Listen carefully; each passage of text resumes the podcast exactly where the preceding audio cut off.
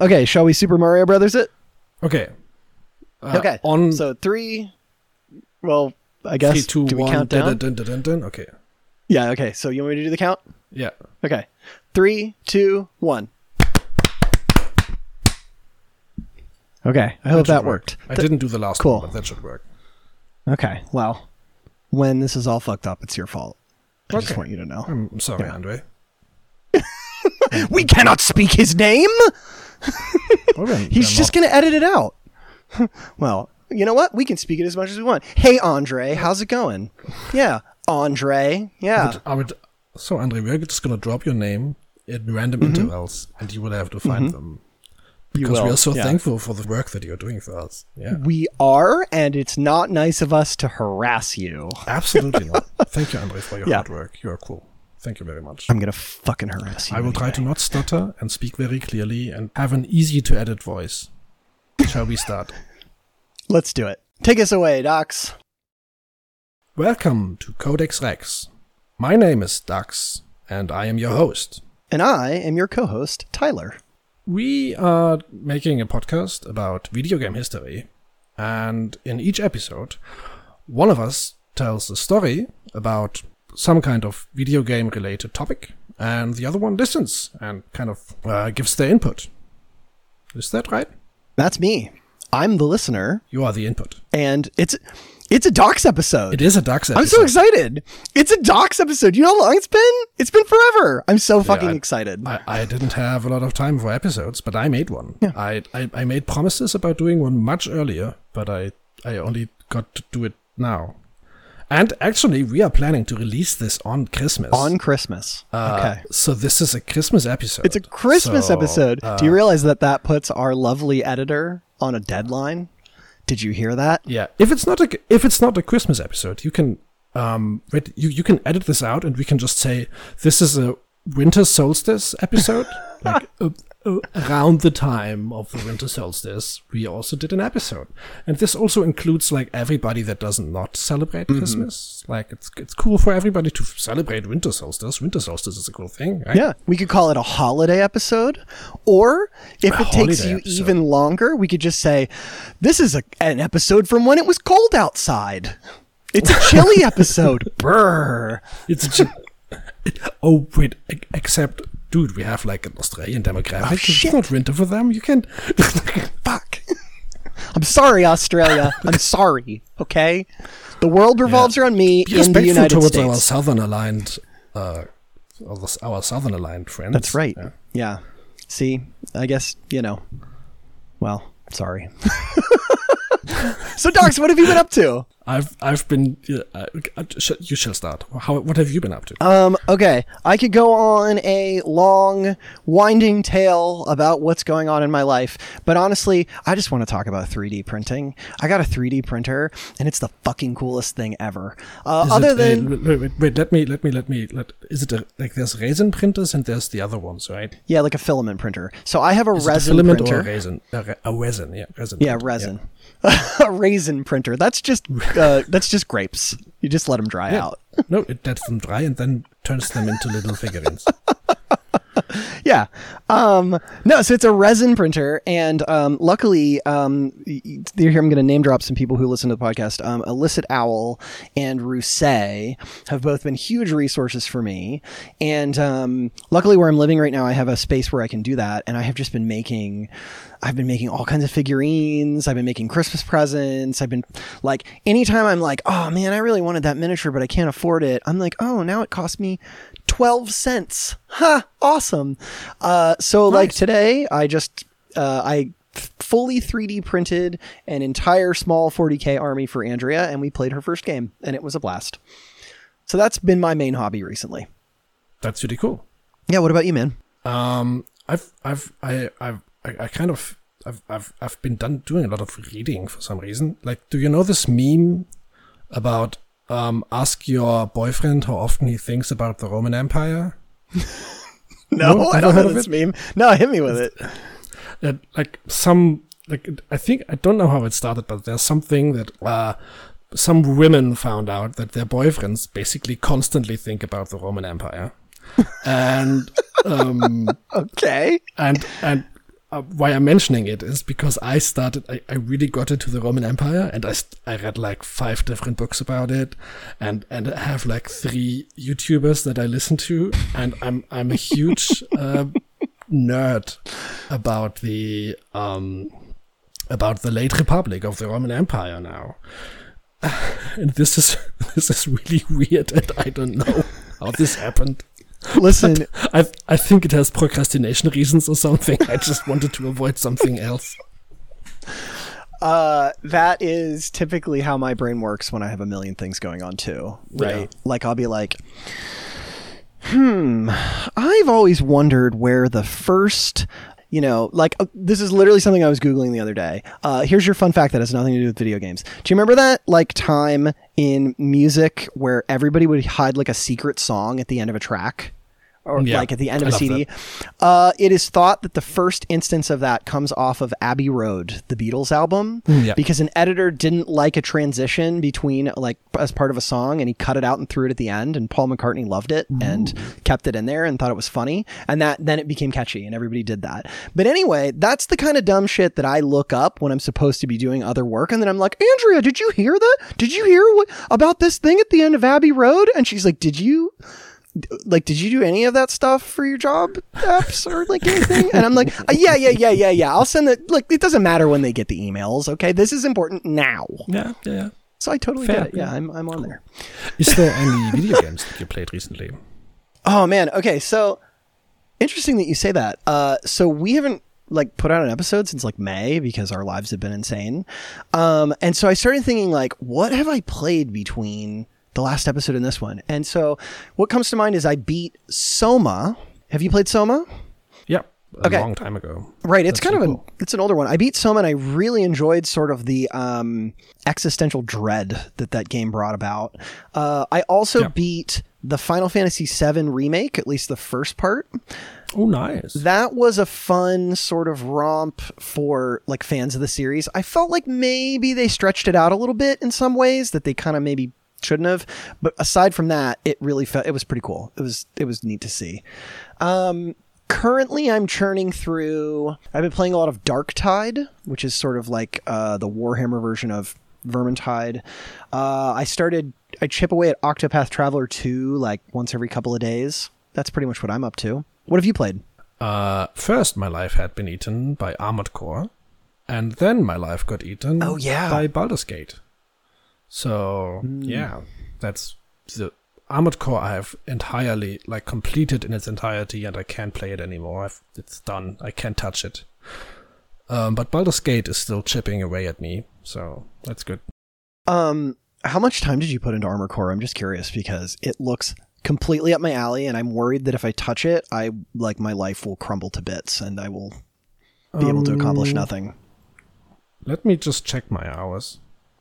I think it's like 60 or 70, and I really tried to go for completion.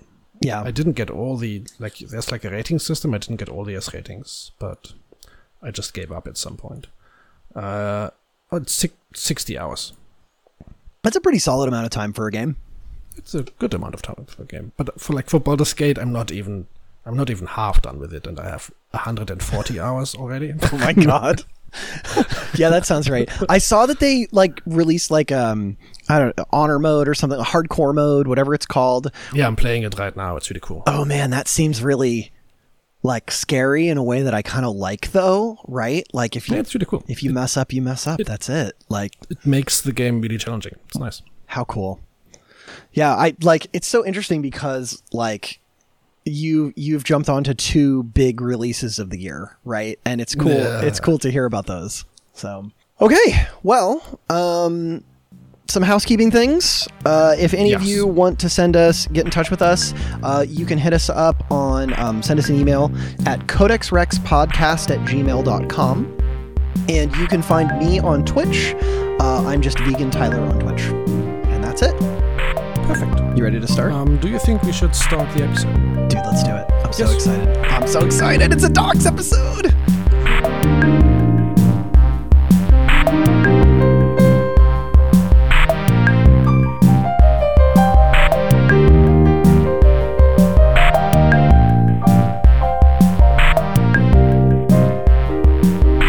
Okay, so uh, for anyone new to the podcast, what you have to know about Dax episodes that is I I sometimes do normal episodes where I actually talk about like the development of a game or something, but I'd also do episodes where I go into the deep deep basics of where certain video game concepts come from. And today is such an episode. If you were expecting like something like well, how did they do Final Fantasy? That's it's not going to be like this. We're going to start like more than 100 years ago. And we're going to slowly work ourselves towards video games. And we're actually only going to talk about video games for a very short time in this um, episode. And you, you will have to handle this. And for those who know and like my episodes, I think you I think you will enjoy it because it's an it's an interesting thing that we're going to talk about. We start in in Germany more than 200 years ago. And what you have to know about Germany that it didn't exist more than 200 years ago. Before 1871, Germany was like, it, it wasn't a unified state. This means, as a country, it's like around 100 years younger than, for example, the United States. And it is not that much older than Australia. The region that we now recognize as modern Germany, it was like a complex mosaic of independent states, each with its own unique history, system of governance, and like also cultural identity and stuff like that. And this period before 1871 is often referred to as the German Confederation because it, it was it was like an alliance, but it was a loose alliance.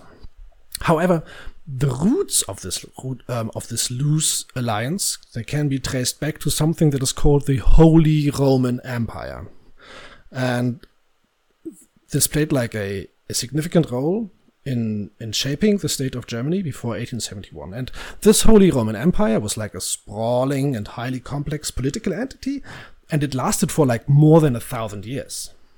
And it was led by someone that was called the Holy Roman Emperor. I'm, you're looking at me like, I'm, why am I talking? this is a video game. No, I'm just laughing because I'm like, ask your co-host how much he thinks about the Holy Roman Empire. I, I, more more than you would. um, and and the Holy Roman, the Emperor, in actually in German is referred to as Kaiser, which you guys maybe know as it, it, it actually traces back to the etymologically to the word Caesar. Caesar led to Kaiser, and so the entire Holy Roman Empire actually traces itself back to the Roman Empire. There was also kind of a like um, uh, always kind of a trace back to the roots of Europe, um, even like more than a thousand years later. So this Holy Roman Empire included several different powerful kingdoms, and for example, Bavaria was a kingdom within the Holy Roman Empire, which I guess is the most well-known German state even today. But like other very influential members of the Holy Roman Empire, and later of the Confederation were, for example, the Kingdom of Prussia. Um, not Russia, Prussia with a P, but also Austria, which is like its own country today. And also, uh, like, not just kingdoms, but also like a duchy called Brunswick, but many, many more, like thousands of different little countries. And like one of the most important features of this Holy Roman Empire was its lack of a strong central authority. Like there was the emperor, but they didn't have any power. They were just like a representative role. And the real political power lay in the hand of the single states and of the rulers of the single states. Now, your question might be, why are we doing this epilogue? And the thing is that we are actually starting this episode in Prussia and not in Germany. And I want to use the right terminology. And I want you, like, I didn't want to say this episode starts in Prussia and all of you go, what the fuck is a Prussia? And, like, will it be on Steam sale this autumn? um, no, Prussia is was a former state in the German Confederation, and this is where our story starts. How much do you think you could buy Prussia for on Steam? I don't know, probably not much because it doesn't exist anymore. heavily discounted, heavily discounted state that doesn't exist. I heard the developers abandoned it. Like I wouldn't buy it. absolutely did.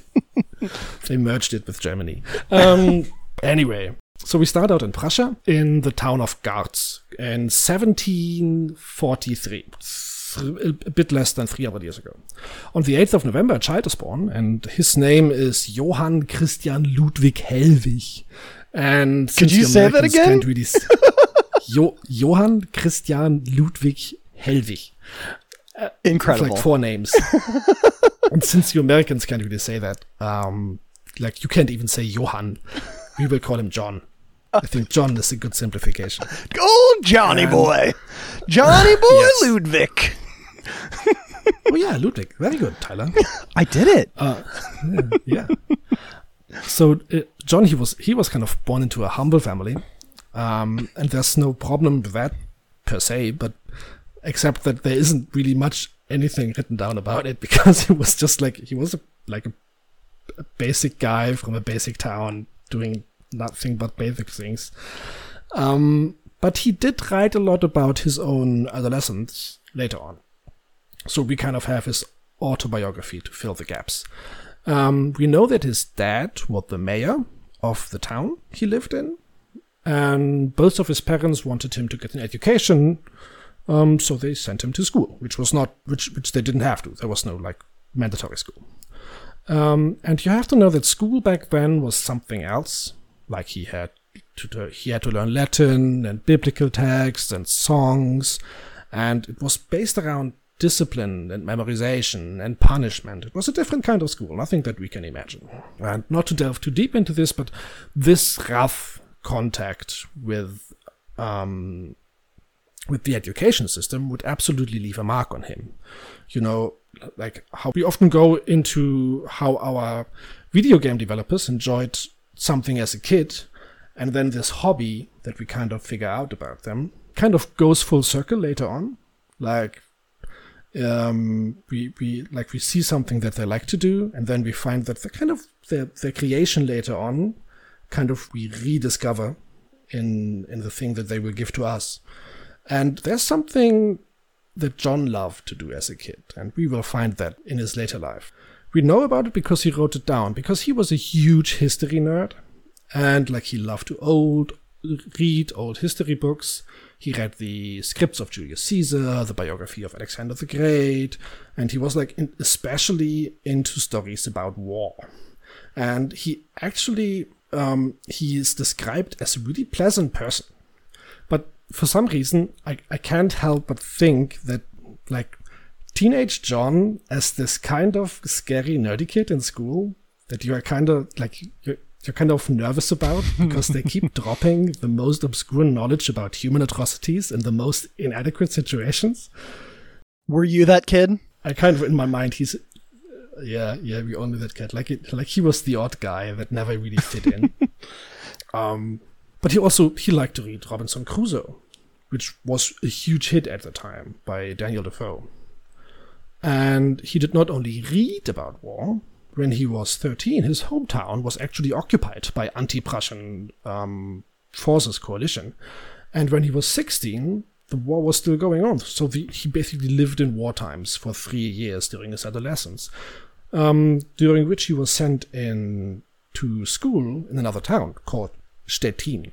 His dad wanted to continue his studies and he wanted to focus on law more than like in, in his old school, he would like mostly learn about religion, and his dad wanted mm-hmm. to, to learn more about law because, according to John, his dad wanted him basically to follow him in, in his footsteps to become a government official.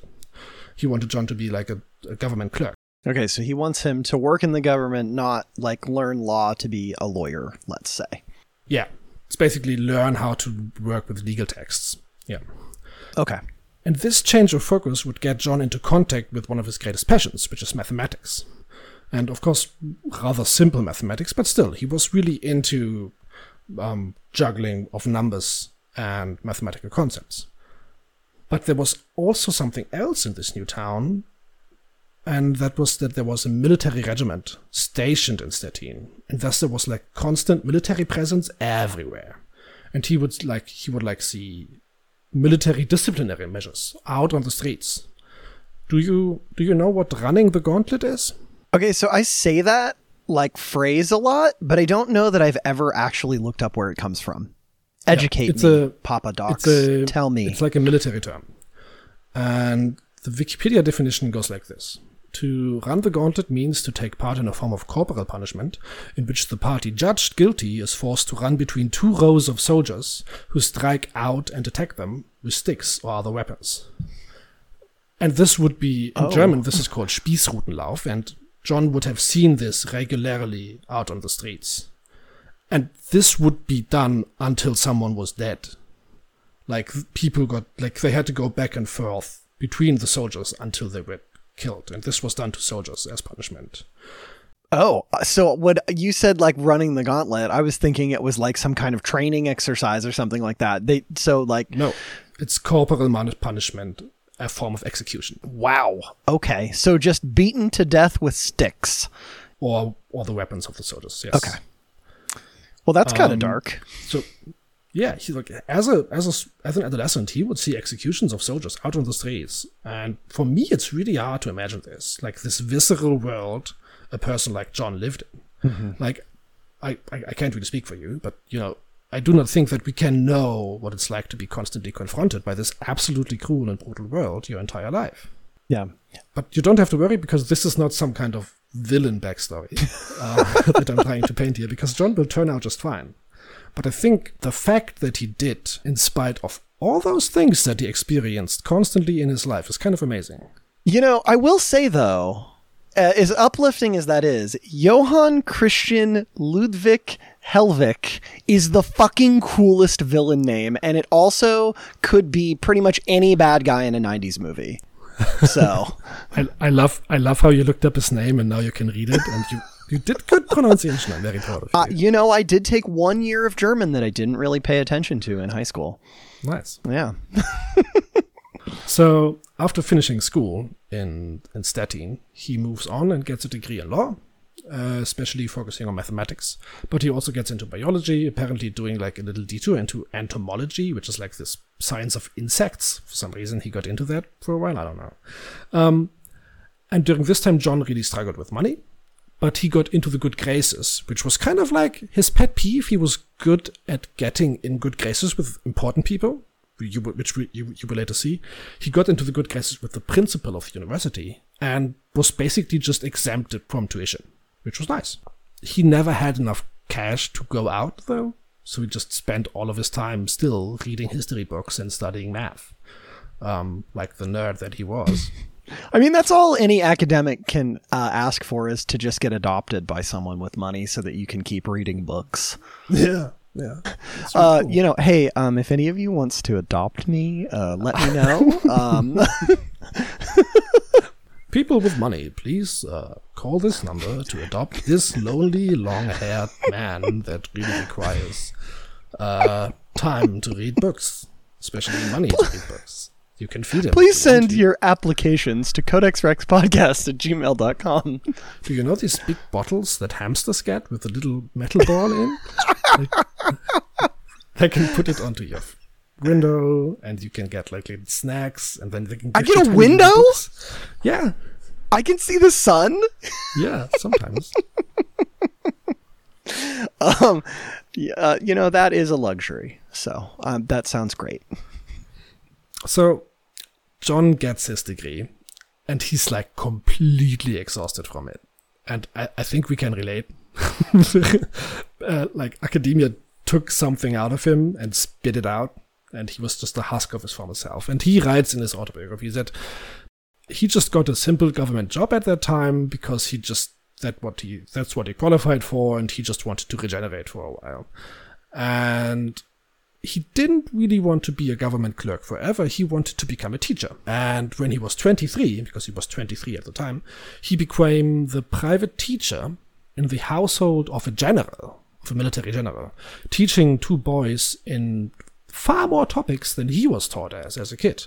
Like, he really gets into designing his own teaching materials, which actually does not go unnoticed by the father of the kids, because I think as a kid he experienced such terrible teaching, such like just getting punished, having to memorize everything, that he kind of wanted to do better.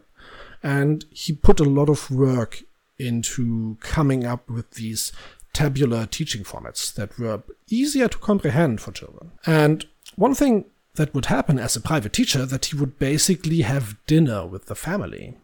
And since the father of the family was a general, there would always be all kinds of military officers um, at the at the dinner table, and these guys they would be talking about nothing else but soldiering and cannons and like military conversations every evening.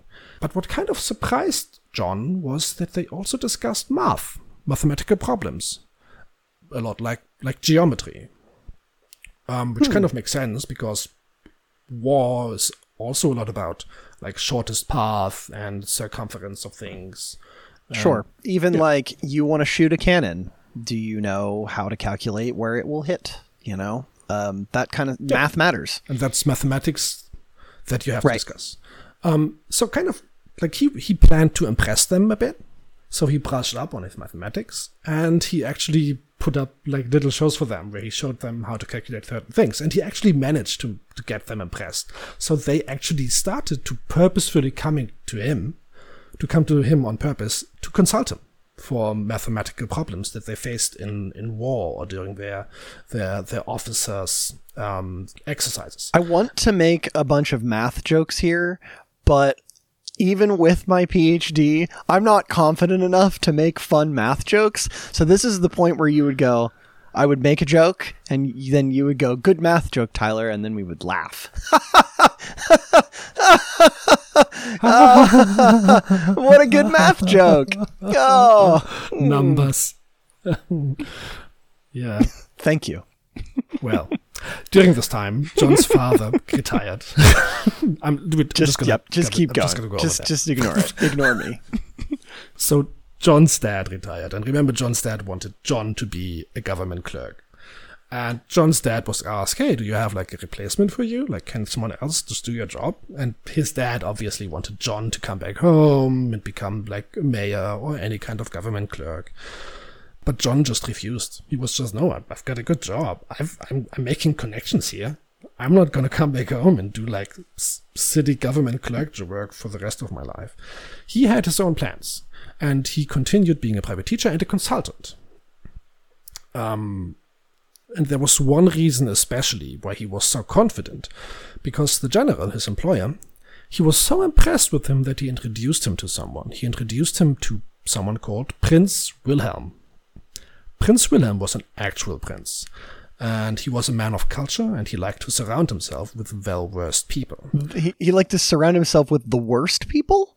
Like I wanted to say, well-versed people. Oh, well versed people. Oh, oh, oh, okay. Yeah, sorry, my pronunciation. I mean, look, no, it's okay. I mean, also, like, you know, we're doing this over the internet because you're in Germany and I'm not. Yeah. And so sometimes things get a little garbled. But I was like, oh man, he surrounded himself with the worst people. So why did he want old Johnny Boy then? He seems like an upstanding. I understand now. yeah. Maybe he'll also surround himself with the wor- with the worst of people, but we don't know about that. Um, we don't. The thing is, the prince was so much into John and his math magic and his teachings that he actually wanted to be a student himself. And so, all of a sudden, John was the teacher of a of a high-ranking nobleman, and Wow. he literally teaches a prince and the kids of a general. And the prince actually wanted John to be his personal counselor. So Wow. John is just like, wow, shit, I made it. Uh, and he, he makes he makes plans. Nah, nah. I think you know. I don't think you do that. I think you go back to your hometown and you be the guy that processes tax forms. I think that's you know. Listen to your dad. He knows what's up. You know they got good benefits there, and sh- you know um, Sheila von Karstein or whatever's been asking about you, and you know just you know, it's time to go back home. Fuck, fuck the monarchy. You know just. eh. Dude, and, Yeah. and I think like something will happen now that I think made him exactly have these thoughts. Like, why didn't oh, I just really? go home? I just fucked up my entire life because of this. Because what happens is okay. he quits his job. Okay. He's like, okay, nice. I'm gonna be the counselor of the prince. Fuck yeah. He quits his job with the general, Mm-hmm. He he ju- he's just like okay, I gotta have like I need like a week to check in with my university to do some formal arrangements, and then I'm gonna be back and gonna be teaching the prince, man. I'm gonna be living the prince life. He goes to university. He comes back like a few days later to meet his new boss, Prince Wilhelm. But Wilhelm is gone. Oh. And he's like, what, what's going on? And what happened is Wilhelm fucked up because these noble people, they had to go like to, to dinners and stuff with other noble people. And he was the prince, and he wasn't even the son of the king. He was the prince of some other like duchy or principality or something. And during a dinner with the king of Prussia, Wilhelm commented on a marital argument the king was having and fell into disfavor. Oh no. And then he was sent to the front line of a war Oh. Where he died of an infection really quickly. And he was when when John came back, Wilhelm was already dead. Okay. Okay. So wait. okay. So John goes from old Johnny boy, Johann von Johnstein. He just to just to clarify, he rises through the ranks pretty fucking quickly, right? He is the tutor of a general, and then he meets all these fancy people, and then he's going to be the personal counselor to the prince, and then the prince makes a bad sex joke at a party, gets sent to the front line, and dies in the time that John is going to go back and tell his university that he's going to go work for the prince. Okay, In the time that John basically cut off all connections to everybody else. well, should have listened to your dad, Johnny boy. You know, he told you. He, he should have he should have listened to his dad. Stable man. job, man. You go palling around with the aristocracy. They're going to die of an infection on the front line. See, it's like I told you. Yep. Yeah. Well, that sucks. What So, yeah, now? he was he was out of a job. He was 27 years old. Okay, this is maybe also a good time to talk about war and how it defined the world at the time. So, because like it, it seems like that this is like a, a random thing that didn't happen to many people, but this happened all the time. Because war was an absolutely permanently present thing. Like it was absolutely normal for great nations at the time to engage in these great wars where most of the country's resources, may they be material or human, were spent on defeating an enemy. Like every seven years or like every 10 years, there would be a war like that. So you would basically in your lifetime constantly experience war like this and all, kind like or people around you would die of war. You would always know someone that died in the war. And even though most of these German states kind of existed in this alliance called the Holy Roman Empire, this political unit was completely unable to maintain stability. Like these states, even though they were in a union, would go to war with each other. So going back to John, you kind of have to understand that events like this, when his patron Prince William died, they were not an exception but absolutely common. I don't say he could have foreseen it, but I, I think that is the reason why maybe he didn't give up immediately because he was not he, not because he was used to it, but because this was something that just happened to people. Mm-hmm. The world just did not know what lasting peace was. It just didn't exist. The concept was completely strange to everybody. It, there was there was no way that there's something like that could ever be. If the world knows lasting peace today, that is like a completely different question entirely. But I just want to understand that John's entire life was embedded in war. Everything, even though he wasn't a soldier, everything around him was war. The boys that he was teaching for the general, they would go to military academy and in a few years they would become officers themselves. All the people he talked to every day, all these officers, they were all talking about nothing else but going to war constantly. Like every day in their life, they were preparing to kill other people for their nation. And all the ultimately mathematical questions that he was ever asked were exclusively concerned with winning war. So that was his entire life. And I think you have to understand this. He was 27 years old. He was younger than we are now. I think at his age, he must have already been quite the expert in military theory. And this is where the story continues, because this is the important part. He was an ex- at this age, he was already an expert at teaching people about the, the theoretics of, mili- of, of war in the military. Some of the sources that I use speculate that Hellwig already had plans at this point, because he was he of course he further ignored his dad, and he, he just he didn't settle down and become a government clerk. He tried to get employment in the Principality of Brunswick by corresponding with the local region called Karl First. My sources speculate that he tried for Brunswick because the principality was known for being open towards the Enlightenment movement. The Enlightenment movement is like another term we have to elaborate on, but um, since this episode already is bringing with huge amounts of random historical terminology, I'm just going to explain it too. Who cares, right? Go for it. You know what? It's a Dachz episode. It's what I expect. So the Enlightenment um, was like a cultural movement of the era, and it was kind of the process of moving towards scientific progress. So, in the simplest of terms, the goal of the Enlightenment was to enlighten people about the scientific nature of the world, and most of the scientific culture that we have today kind of goes back to the Enlightenment. So, it's, it's, it's actually something that we kind of build upon uh, today, even though maybe the scientific ideas that they had back then are completely strange to us today. And so the Principality of Brunswick, um, under Karl I, they were kind of open towards the Enlightenment, and John Hellwig wanted to be part of that. He wanted to be part of this scientific progress. And he liked the idea of challenging traditions and improving society by teaching people about the nature of the world. And due to its acceptance of the principles of this enlightenment, Brunswick transformed during this time. Like schools were opened up, museums were built, theaters were funded all of a sudden, and Brunswick turned into this cultural hub. And because John Hellwig liked it so much there, he would remain there for the rest of his life. Okay. He would actually have his main residence in Brunswick. And he got hired as a teacher for it's like a synonym for like he he was a teacher for pages, but, but not the pages mm-hmm. in the book, but like these young noble right. servants. The definition of a page is like it's like a young, it's like a high, like if you are born into a highborn family, and you're like between seven and fourteen, um, you will go into this like in the medieval times you would kind of prepare to be a knight, and but during this time already you would basically prepare for the responsibilities in court and you would basically serve as you would be a servant, but you would basically assist older noble people. Um, did you um, know so he that was, in the United States Senate, uh, pages still exist?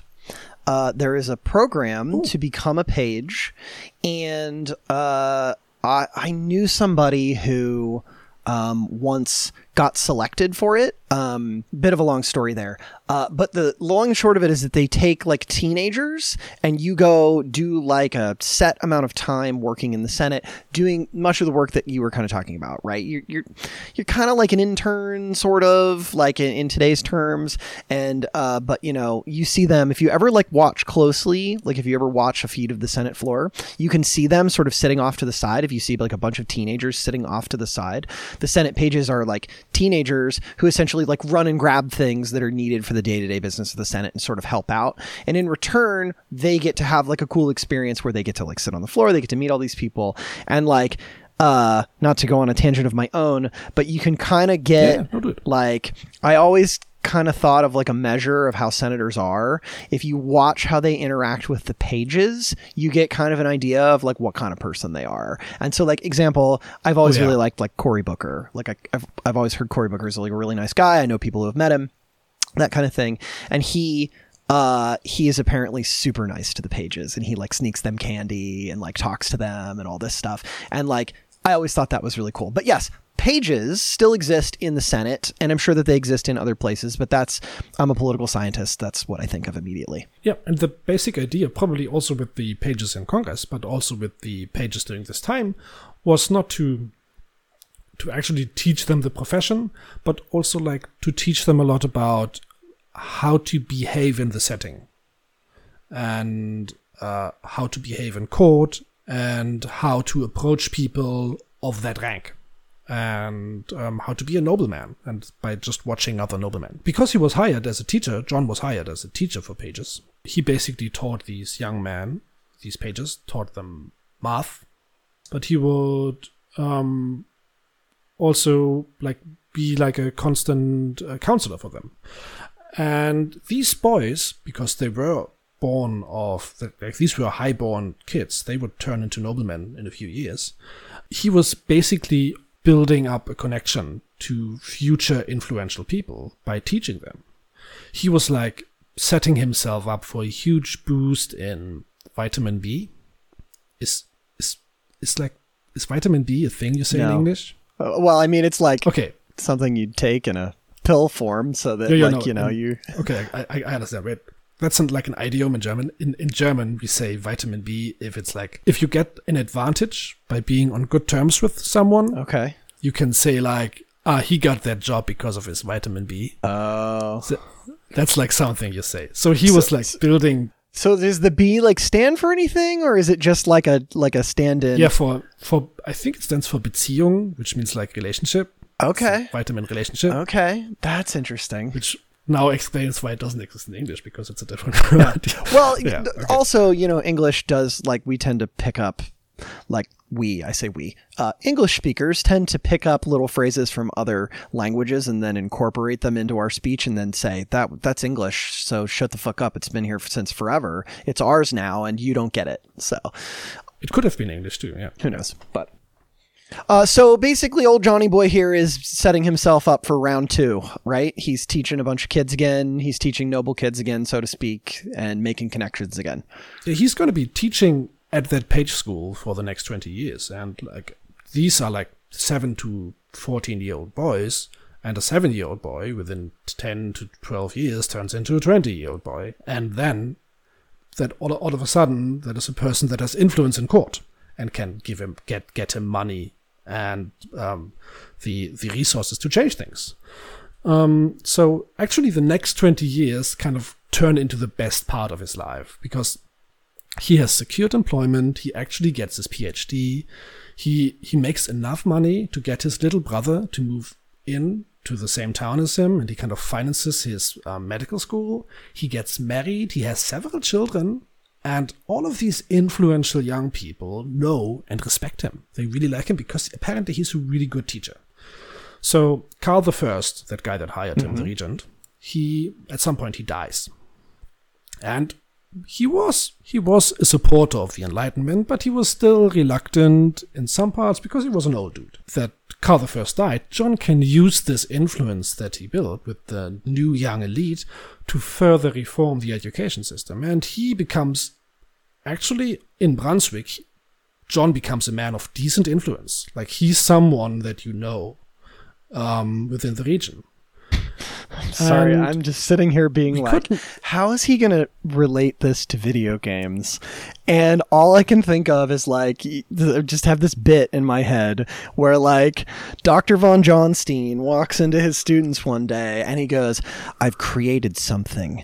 It's called a video game. And he's just got a bunch of pieces of paper. And he's like, when you push, when you put your finger on this drawing of a button, I'm gonna and he I'm this guy's gonna move. And he's just got him on like a like a little guy on a stick.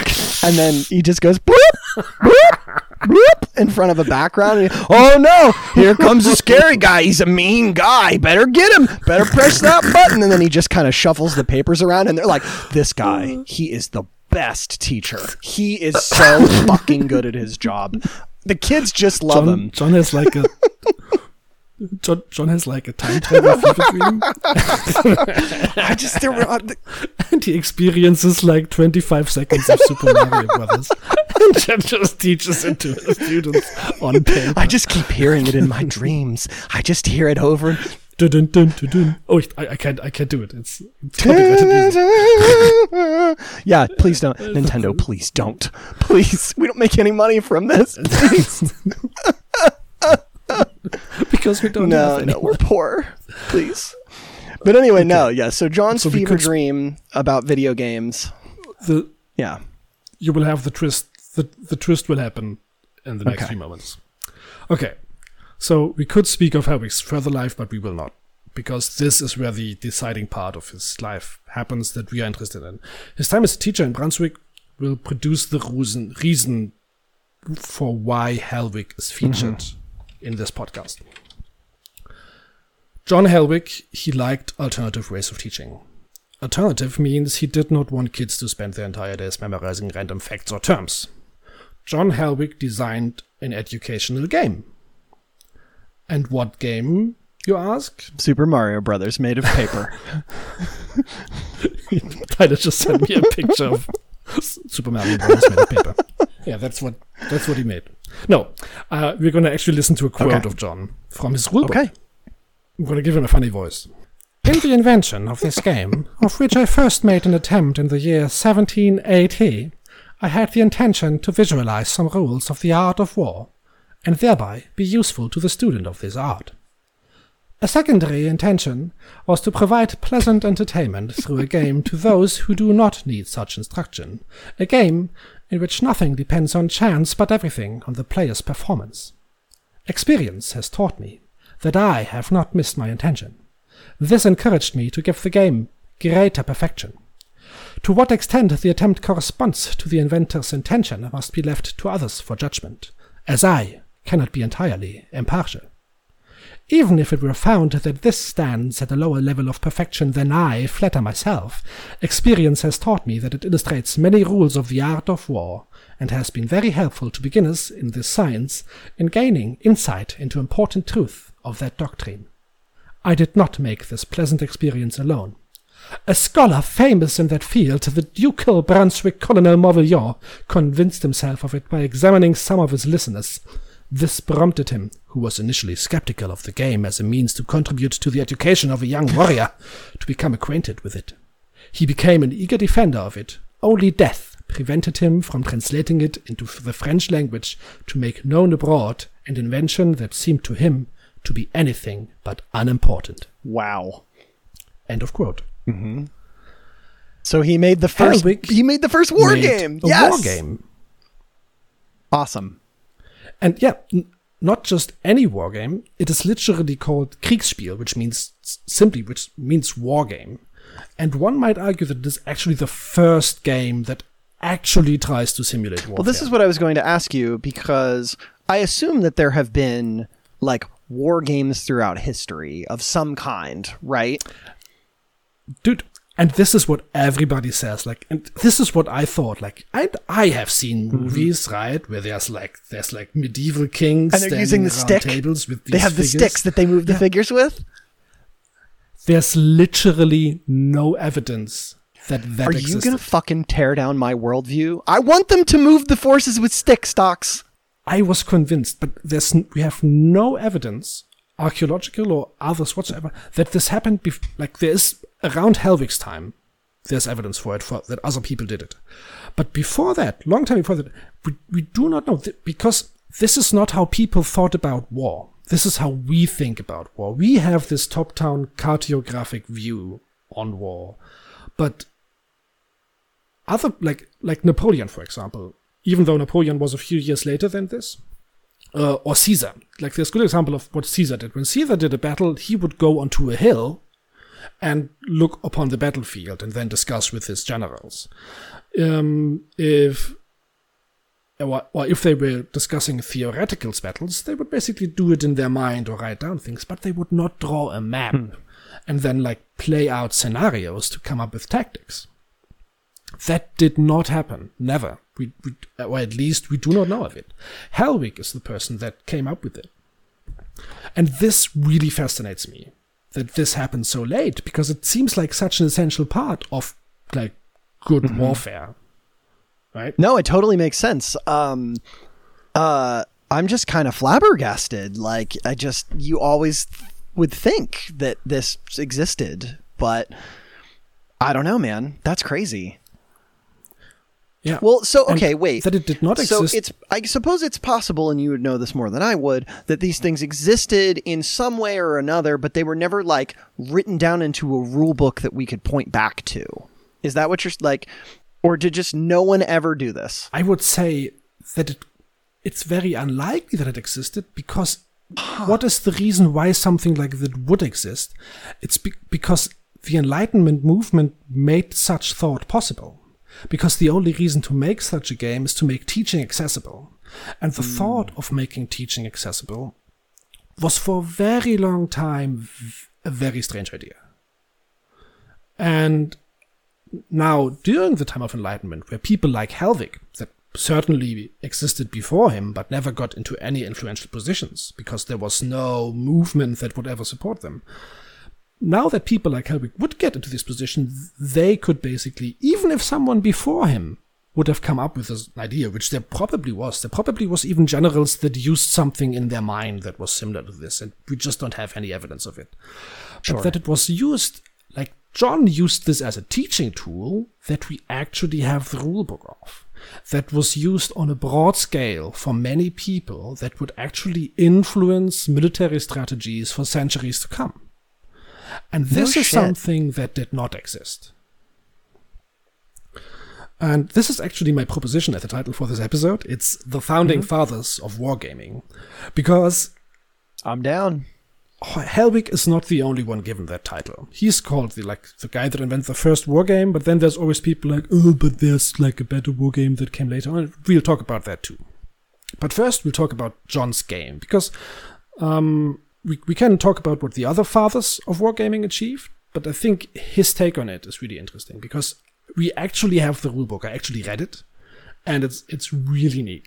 I have a digitalized version of the book, and I, I think I just want to talk about it a bit because I know that um, some of our listeners and you are tabletop wargamers.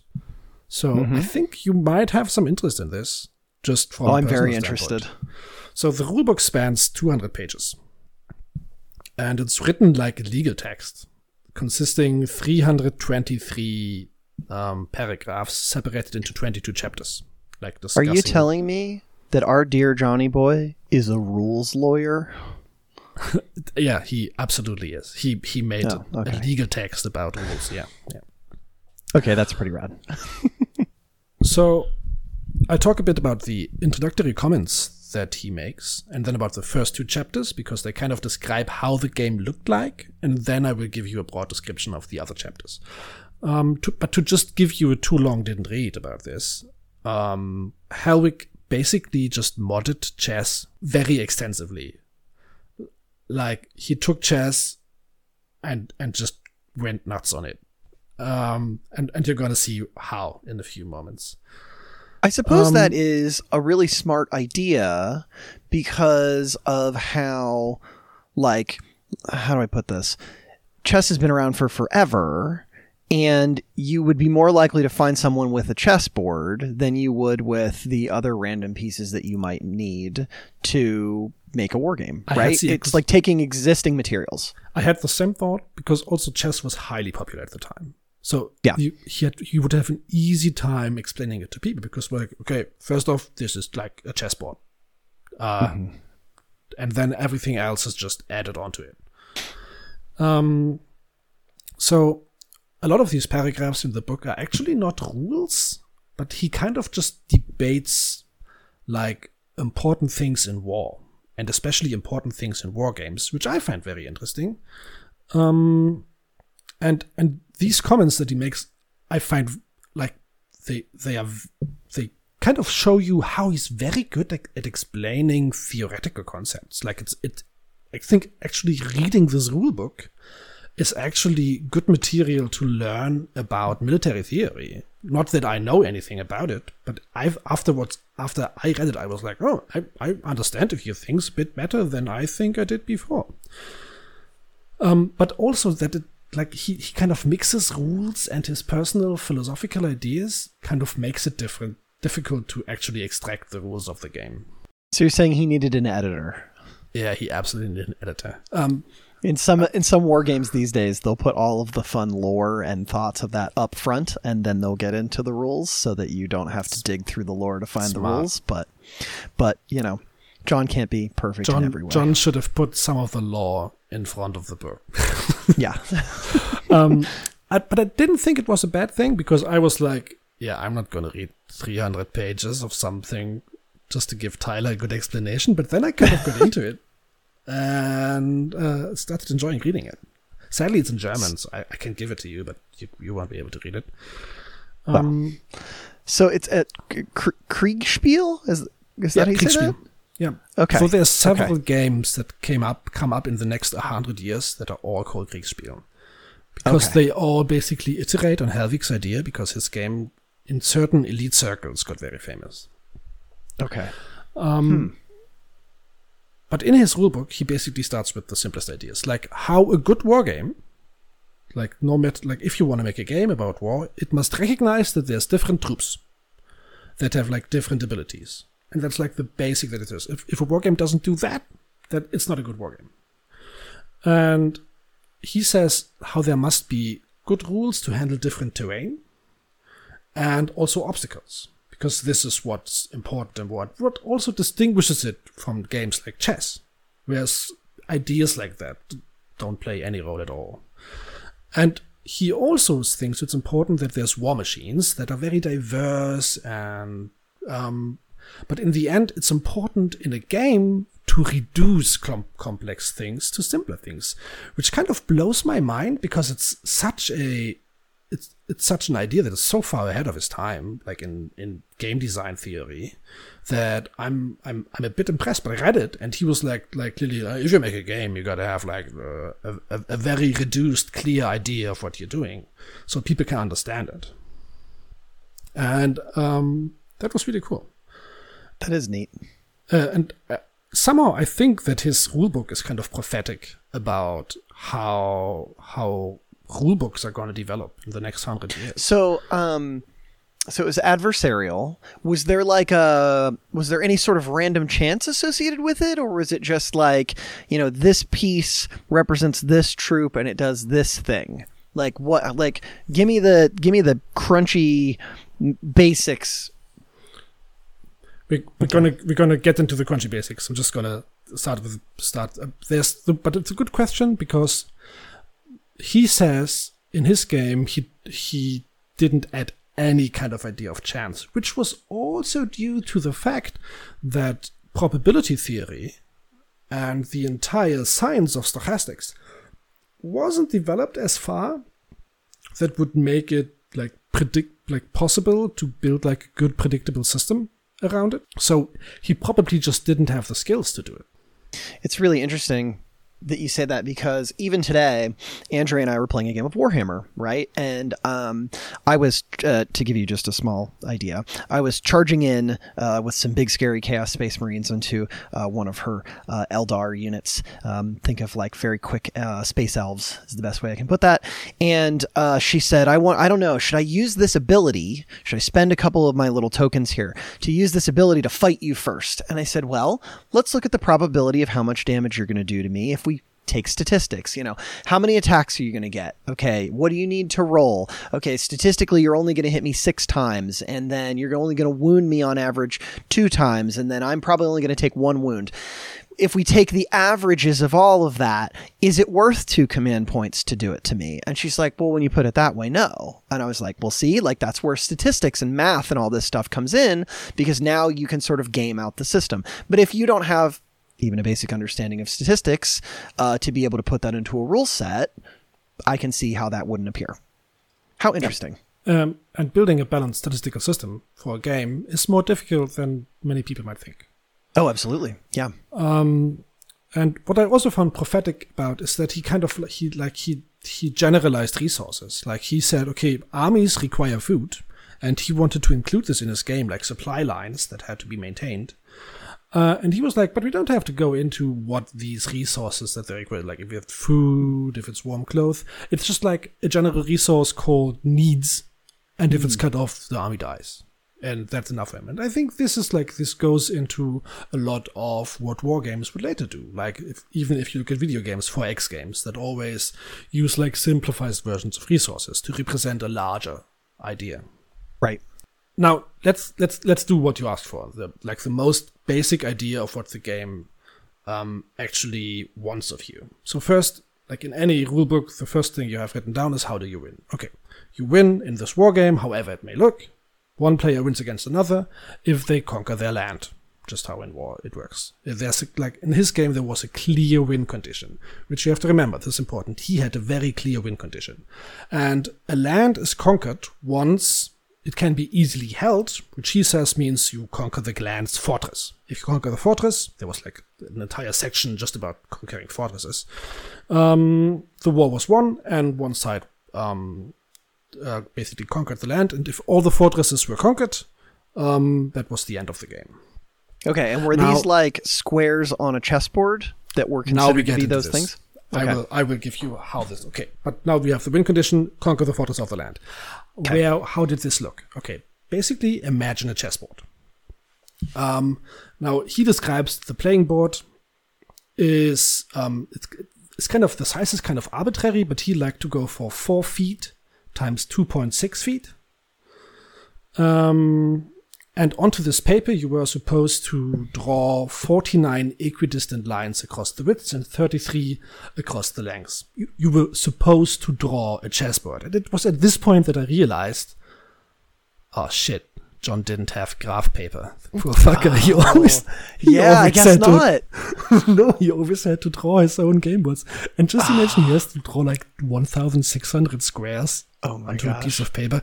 Good thing that he had pages working for him that could do that work for him. Get in Um, here, pages. I have a very important task for you. Oh no, it's it's it's teacher John again, and he wants us to spend our entire day drawing graph paper. Shut up, Carl. He's a, he's a good teacher, okay? Okay, he showed me that Italian guy. He showed me that Italian guy jumping, okay? He's a good teacher. I'll draw his 1600 squares, okay? I don't know what the fuck a Goomba is, but I'm really excited about it. Yahoo!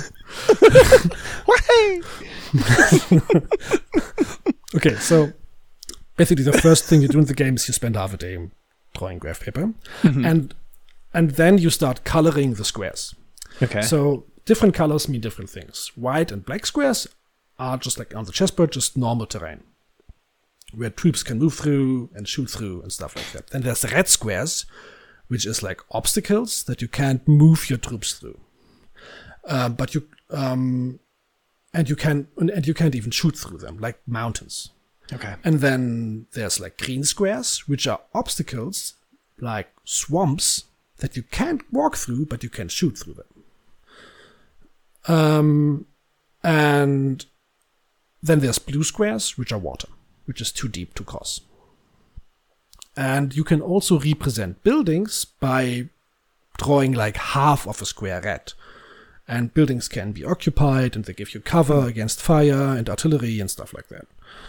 Um, Oh And man, you know, I was just thinking about those like dry erase mats that I have for D and D, and like how much of a fucking game changer it would have been for him to not like Yeah. to just be like, let's roll out the mat, and this one's green, but like, oh man, drawing them all by just hand. imagine it. You you like dressed as you are now. You just open the door, walk into the room. and he's just sitting there drawing, being done with drawing like a quarter of the graph paper, and you just lay the thing down. You draw one line on it, then take some eraser, erase it again, and then look at him, give him a wink, and just leave. Drop the microphone.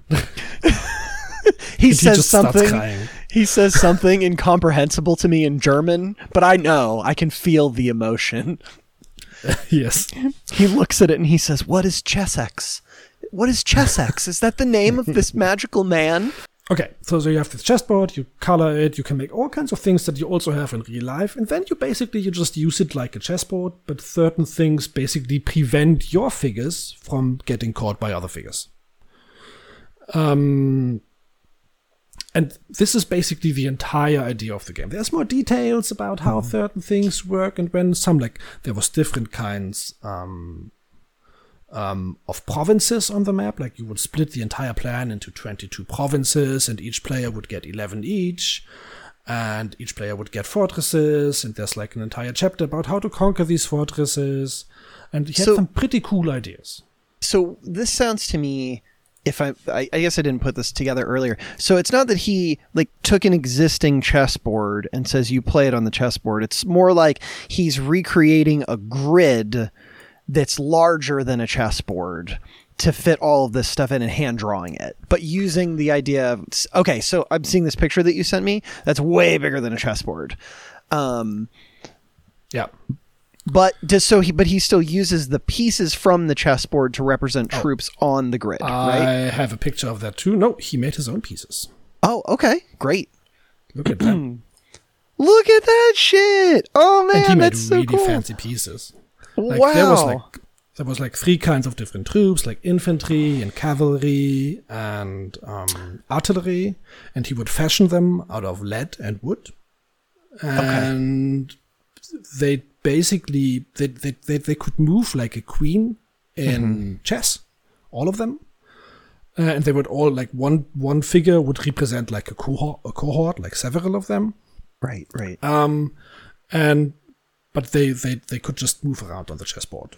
to describe to all of you what this looks like and how I'm conceptualizing this, if you've ever, if you live in the United States or you've ever seen the game Sorry, okay, there are these little pieces that go with it. Or I guess I'm sure there's something else, but it's just immediately what comes to mind, where they're very thick at the base and then they have they they slowly become thinner and they have like a little pointed top, and on top of that little pointed top is sort of what I would call an approximation of a horse, like just the body and head of a horse, and then on top of that is just like the upper chest of a man with like a fancy hat on and a and a fancy mustache. it's and like that the would be bust like of a piece. horse, Yeah. and on top of the bust of a horse is the bust of a man. that that's a better way to describe that. But yes. Yeah, all on top of like Yeah. this little piece that like I said has like a wide base and a and a and a thin top. and then you would have the the huge board on which you would put these. Mm-hmm. Um, that are basically sent you, which is basically a chessboard that is colored. It, it's much larger than a chessboard, like it's like four or five chessboards. Um, and what you would also draw on them, which you can see here, is like communication lines. So every army would have a communication line to the fortress, and you could basically disrupt them to starve them out. And then you could mm-hmm. defeat ba- you, you could defeat troops by disrupting the communication, which would basically destroy the supply line and stuff like that. And we already talked about the troops that they were made of wood and lead. And um, what he also did, what I found really cool, is that he did not only make this like figurines and like he paid um, craftsmen money to build them, but he also painted them using oil colors to make really pretty. And I'm like, okay, this dude just invented Warhammer. he he invented it. Oh my gosh. like if if he would have started selling these figures for fifteen dollar a piece, we'd be calling War Hellwig today, not Warhammer. Kriegsspiel 40,000. Um, um, and what you have, and then the game basically proceeded in terms in turns like chess would. Um, th- though you could not, I think, if I understood correctly, you can not only move one figure by turn, but you can do a lot of moves per turn. Okay. Uh, and there was like there was like a whole set of classes of different moves. Like a, a figure can not only like beat another figure, like put it up, like remove it from the board, but it can also like put put buildings on fire or destroy walls or build a bridge or destroy a bridge or stuff like that. Um, so there's like different actions that you can do. So it actually people like I've I've heard people in in texts talk down on it because it's so simplified that I read the rules and I was like, this isn't simple. This is just you you're just complaining that there isn't any dice to roll, but this is fucking complicated. It seems it. Especially, eh, like, imagine. I mean, it's like kind of hard, but like, imagine if you had never seen a war game before, and then someone was like, "Here is this entire game that simulates war," and like having that experience of being able to do all of those things like this sounds like a lot to me like i've played very simple games before and this does not sound simple to me i'm in agreement One thing that I imagine is when he was working for the general as a house teacher and he was having these dinner conversations with these guys. This is complete speculation, but I'm very sure that this general had a chessboard and they had these discussions about war. And that at some point where, he, where they were discussing troop movements, he just took a chessboard on the table and moved the figurines around and used chess figures to basically let them explain to him and him explain to them like mathematical or war movement problems. And I think this is how I speculate. He probably came up with this entire idea of thinking about war in this chess like fashion. gotcha so yeah, I already told you that there's like different troops that they all move like queens, and then like like in and then there was like rules how fast they can move. Like infantry can move eight squares, and heavy cavalry can move twelve squares, and light cavalry can move sixteen squares. And there was like there's like a rule where like there was the, the figures would have a front, so you know where they would be facing. So you could only beat a figure um, from the flank, as far as I understand um, which is um, also a vastly different concept and makes like the chess thing um, very different. And Yeah. infantry can shoot and stuff like that. Still, it's very chessy. He did not like use randomness at all, and you basically win the game by you taking your troops and stepping onto other troops. This was the whole idea. Nothing else. Nothing So- fancy. Follow up question to that then. Uh, do both players start with the same units in the same quantity, or is it imbalanced in any way? Like, how did they? How do you determine? How did he determine who had what in their armies? Do you know? um he he actually never goes maybe i didn't see it he never goes into balancing and how to make things balance he, he spends a lot of paragraphs on how important it is to clearly define rules because people apparently started fighting in his Ah. early versions of the game a lot what was right and was wasn't um, but he doesn't really go into how he would balance. Um, I would guess because he also spreads out the provinces equally to both sides that he would probably give the equal amount of units to both people. But I don't know. Okay. Yeah, I was just curious. I mean, you know, real life war is not exactly fair, right? But when you're playing a Yep. war game where you're sort of trying to match wits against somebody, um, generally balance is looked for. Uh, so I was just curious. Yep. There was um apparently um it's a pretty swift game where troops get um set off the board relatively fast. Okay. Um but it's still taught like I th- the best way to win according to Hellwig was to be to play very carefully and keep your front clear and take care of your flanks.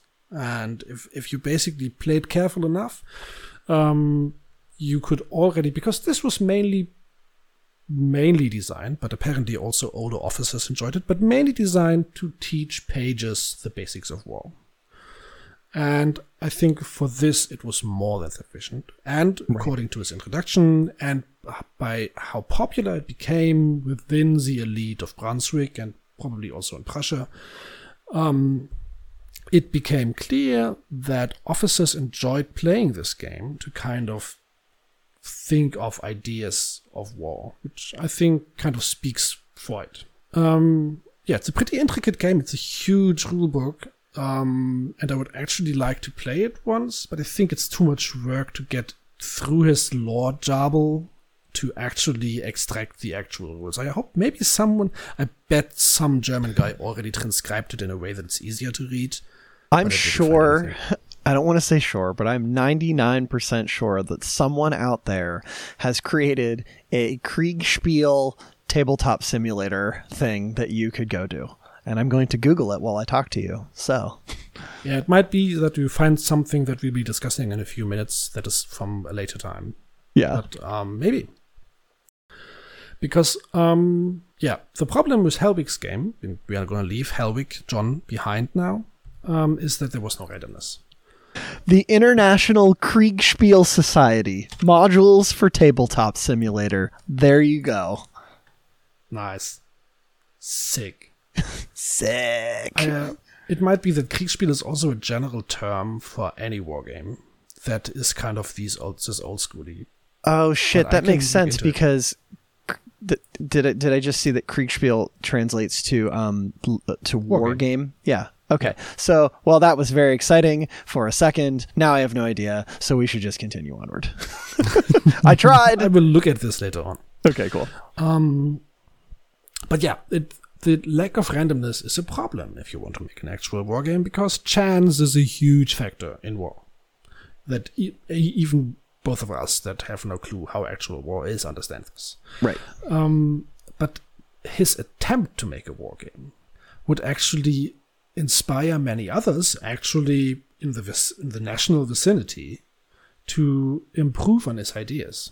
And there's one guy that would become especially famous, and the best war games would actually be named after him, that came a few years after him. His name was George Reiswitz. We will call him George.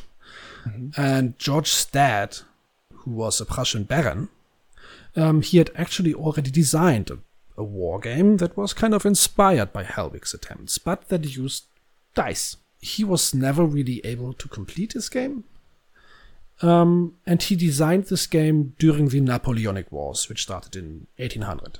Okay. Um, but even though his like his George's dad lost interest in his own war game, but George himself always enjoyed it, and he kind of kept designing and improving it.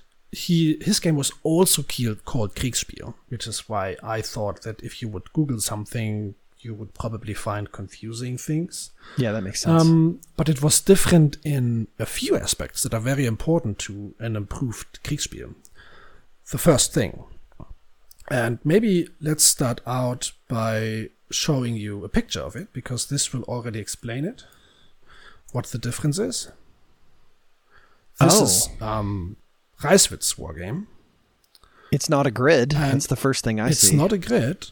It's it's a map, right? Mhm. Um, and this was basically you could just take any map and play Reiswitz game on it. Yeah, and the pieces here to describe them to you all uh, look like little tiny rectangles of like maybe painted wood, and there are some dice off to the side that it looks like you roll. And is that a Yeah, is I that a know- measurement thing there There's to a the measurement side? too. Yeah. Okay, cool. So I guess once you would establish what the scale is of the map you would want to play on, then you would kind of have an idea of movement and things like that. How cool! Yeah. Yeah. And you must understand one thing. Mhm. Hellwig designed his game as a hybrid between a professional war game and a recreational war game. Where we're going to talk about this difference a lot because it's important and we will figure out why it's important. Okay. Reiswitz, George, designed his war game as purely a professional war game. He wanted to, this to pre- only to prepare people for war. Um, like and and and John had still kind of an emphasis on it. This must be fun. Reiswitz didn't. He, he Reiswitz thought his game was fun, but it wasn't his main idea. He wanted to solve a few pure problems with war games. So first off, he used a real map. Second, there was not only two players, but there was an umpire. There was a third person. And this third person is important because this person oversaw the game. And the third, the moves that you would make your troops do, you wouldn't do them yourself, um, but they went through the umpire. Um, Okay. Basically, the troops of both teams, I think they moved simultaneously, and each team basically gave a little paper with commands to the umpire, and then the umpire would interpret the commands, which you have to understand. This is a professional war game. This is supposed to teach officers to give clear and understandable commands that can be executed by someone else. Right. And this idea I find really cool, and I kind of miss that we have never. And I, you know more about current war games than I do, but I have not encountered this So the only current wargaming. so two two things that come to mind when I th- when I think of this. One, have you ever played a game called Diplomacy? Yeah, Okay, right. In diplomacy, you write down what you're going to do, and then everybody does those things simultaneously each turn, right? Yep. Though there's not like a neutral arbiter. Um, given that I've played a shit ton of Warhammer, um, the original version of Warhammer was basically a a quasi role playing game called Rogue Trader. And well, it was a role playing game, really. But anyway, the idea is you had these little figurines and you could fight each other with the figurines, but it required an outside umpire, like a DM almost, like like you're saying, to sort of narrate the battle and how things would go. I now some of you may have actually played this. Uh, I have only heard of this secondhand. I've not played it myself, but you needed a third person in order to do that. So that's like, that was even in like the 80s that you were still playing games where you sort of needed even this adversarial thing, you needed an outside person. So that existed. Yeah. I'm sure that something out there surely exists now, but um, uh, a close relative of mine played a lot of diplomacy. Um, yeah. via email, actually, which was pretty cool. Oh, that's fun. Oh, how cool. Um, I see how you could do that. Uh, the last game I played of diplomacy, just a fun aside. Uh, I was playing it, and uh, a buddy of mine brought me into the other room and was like, because you know, in diplomacy, you all walk around, you have a certain amount of time that you Yep, can yep, talk to each other about what you're going to do. And he's like, hey, like, listen, like, I know, like, we're technically like enemies right now, but like, let's team up. Like, let's team up. Let's go take out this other guy. And I was like, yeah, sure, dude, sure, absolutely, uh huh. And then I stabbed him in the back, right? Classic And he's like, oh, move, come yeah. on, right? Cl- Right? So then the next round, he comes out and he goes, hey, I know you stabbed me in the back. I understand why you stabbed me in the back. But listen, we should team up. We should team up and we should take this other guy out. And I'm like, yeah, sure, dude. No problem. Yeah, whatever you say. Sure. and I stabbed him in the back the next turn. A hundred percent. I stabbed him in the back the next turn. so fool, me, fool me twice. that was years ago and I still feel bad about it. Like I still can see the look on his face. So, hey, Mitch, if you're out there and you're listening to this, sorry, dude. This is my formal apology. okay, Diplomacy's great though. uh, back to the game. In in the Reiswitz Sure. game, there's a fourth big difference, and that is that um, there was dice, there was randomness, and if foods, if, if troops fought against each other, like in in John's game, just the troop that beat the other one, the the one that got beaten just got, got removed. In Reiswitz's game, in George's game, um, dice would determine the losses of each side. Um, and and this basically like elevated um, the war game so much that Reiswitz is actually also counted as one of the founding fathers of wargaming. Um, Nice. and George actually he gathered this group of wargamers around him, like Prussian officers that liked to play with him. And one of the members of his gaming circle group, his nerdy group, was this um, actually the Prince of Prussia. And that guy's name, John Warhammer. John John Johnington Warhammer son. No, uh, I can actually give you a picture. It's uh, also Wilhelm. Lots of them were called Wilhelm. That's an old picture of him. Oh my god, look at that guy. Um, I kind of want to hang out with that guy. and he was a prince on Prussia, and he was the successor to the throne of the country. So super influential. Prussia was a big time player in the German Confederacy. Um, this picture that you're seeing is like 30 years after um, George knew him, so he's like an old dude already. But he, like when this guy was a young man, he knew George, and he was playing like war games with him. to give you all an idea of what this guy looks like, because this is an older picture of him, uh, or rather, he was older at that point in his life. So, um, like starting to sort of bald in the middle of his head, but has some sort of fruffy hair around the outside. Uh, if I had to guess, he's maybe in his early 50s, just as a guess. Um, kind of has those sort of like frown lines that you get. And he's wearing this very sort of. I don't know, princely slash militaristic style coat with like with like buttons up the front, and he's got this sort of sash, and uh, the like the little cuffs on the outfit also have sort of like those like these little metal in um, inlaid things. It's a really stylish coat. Yeah, I think it, it looks like it's all made of satin, so he was probably also very shiny. yeah, he's like a shiny Pokemon. he is, yes. Um, so yeah, this guy Wilhelm, he loved the game. He was really into it, and he um, he invites George to meet his dad, the king. Wow. And George is super stoked about this. And he George spends like a ton of money to refine his game because he was like playing on funny little maps with funny little wooden tokens. Um, but he was going to meet the fucking king, so he had like to up his game because his game was good. But if you have to impress the king, you have to like you have to make something good. So he spends a lot of money on a huge gaming table, and that is mega fancy. That had like he had this, this Life goals. ceramic tiles that were like painted with different landscapes so you could switch out the the land the, the map like on the fly That's awesome. yeah Oh man. So wait, so uh, I'm I, I'm gonna say, was this like one of the I guess I don't know. But like this seems to me sort of like you're starting to see the evolution of, oh, okay, well, we're going to play a war game and it's on a grid. Well, now we're going to play a war game and it has these tiles you can switch it out and they're painted and they're nice.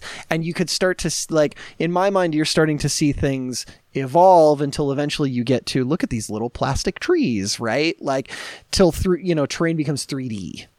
Uh, Yeah. We're not there yet, but that's what I'm imagining. Th- this is something that absolutely comes up more and more. Like there's a modular, first um, a modularization, and then that there's like more plasticity th- to things.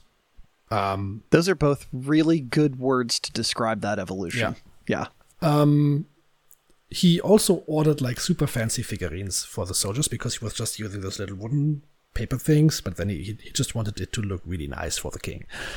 The king and his family loved it. They were really into it. And at this point, I really also I, I want to repeat that Prussia was known like maybe I didn't say it yet, but Prussia was known for its military prowess. It was like the military powerhouse in the German Confederation. Um, And the military superiority was the number one goal of the Prussian state. And being a great military man was the greatest achievement among the Prussian people. So a game to sharpen one's military prowess fit perfectly into the Prussian doctrine. It, it- it was the ideal way to waste your time by becoming a better soldier. But even though the king liked it, it still kind of remained a very niche hobby, and it took a long time until actually the military started using it. But a long time isn't that long because he showed it to the king in the 1820s and he like 1820 thinks I think and in 1840 35 years later they started actually Okay. using it as a standardized way to teach Prussian officers. So by, by 1860, all Prussian officers were teaching, you call it until this day, the Reichswitzian war game, because it was in the, the, the general idea would actually, until this day, not change anymore. Because he basically set all the basic ideas that to this day we need to make a war game. Um, How cool. and but it was still only the Prussians that were playing it, nobody else. George had died very early. He he didn't see that this happened, which is kind of sad. Um, That is sad. When you say died very early, what's early in 1800s uh, he died at, uh, at, uh, younger than we are. He died at 30 years of age. Oh, that is like really early. He was like 25 something when he showed it to the king, and five years later he was dead. Well, hey, here's the here's the repeating thing in this podcast. All the best ideas come out of 25 year olds. It's true. Yeah. And like, But that um, is a shame. friend of him later on wrote about him that he um, he got kind of influential in the court, and um, some people, like some of his friends, later on said like, like he was banished into into like an, a, lower position because some people got jealous and kind of spread rumors about him. Uh, I was expecting Um, you to say that he made a crack about the king's sex life and got sent to the front, but you know, No, that that was the other Wilhelm. Oh. it is the fate of all Wilhelms. So yeah, uh, but now something like George is dead, but something important happens. In 1816, they start using the Reichswitzian war game to teach Prussian officers. Then 10 years later, in 1817, a, a, big war happens. It is the so-called Franco-Prussian War, which, um, if you want to oversimplify the reasons for it, it was the um, a Prussian nobleman had a claim to the Spanish throne. Um, but the French emperor did not like this. And thus the French declared war against the Prussians. And the war ended within less than a year with the humiliating defeat of the French. They got completely crushed by the Prussians. And for like the astounding victory of the Prussians made everybody think like why did the Prussians win so clearly? Like what happened here? Because the French were a military powerhouse as well. Nobody expected this. And one of the conclusions people somehow came to was drawn that the Prussians were good at war because they constantly played these weird war games. How interesting. And this is this is the moment when war games started spreading around the world because we're like, oh, the, the Prussians did something right, and this, these they, they constantly like when you visit them, they just sit around and play these war games with these maps. And it's not that the Reichswitzchen game itself spread, but it's that all at this point everybody was like, okay, they won the championship. We got to figure out how they did it. And so every kingdom started developing their own kind of Reichswitzchen war game. And all of a sudden, the European kingdoms had this culture of wargaming. And a good functioning military basically uh, a sigil of quality was having a war game that was enforced upon the officer class. Mm, how interesting. And you have to imagine these officers, these military people, all of them also have a private life.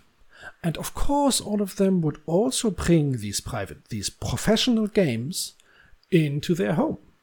And so this, this um, success of professional wargaming basically accelerated the success of recreational wargaming, which is an entirely different thing, which, which we will get into now. Because one thing you have to understand about the Reichswitzchen wargame, remember in John's wargame, there was a clear win condition. Like, you win if you conquer the fortress in the land.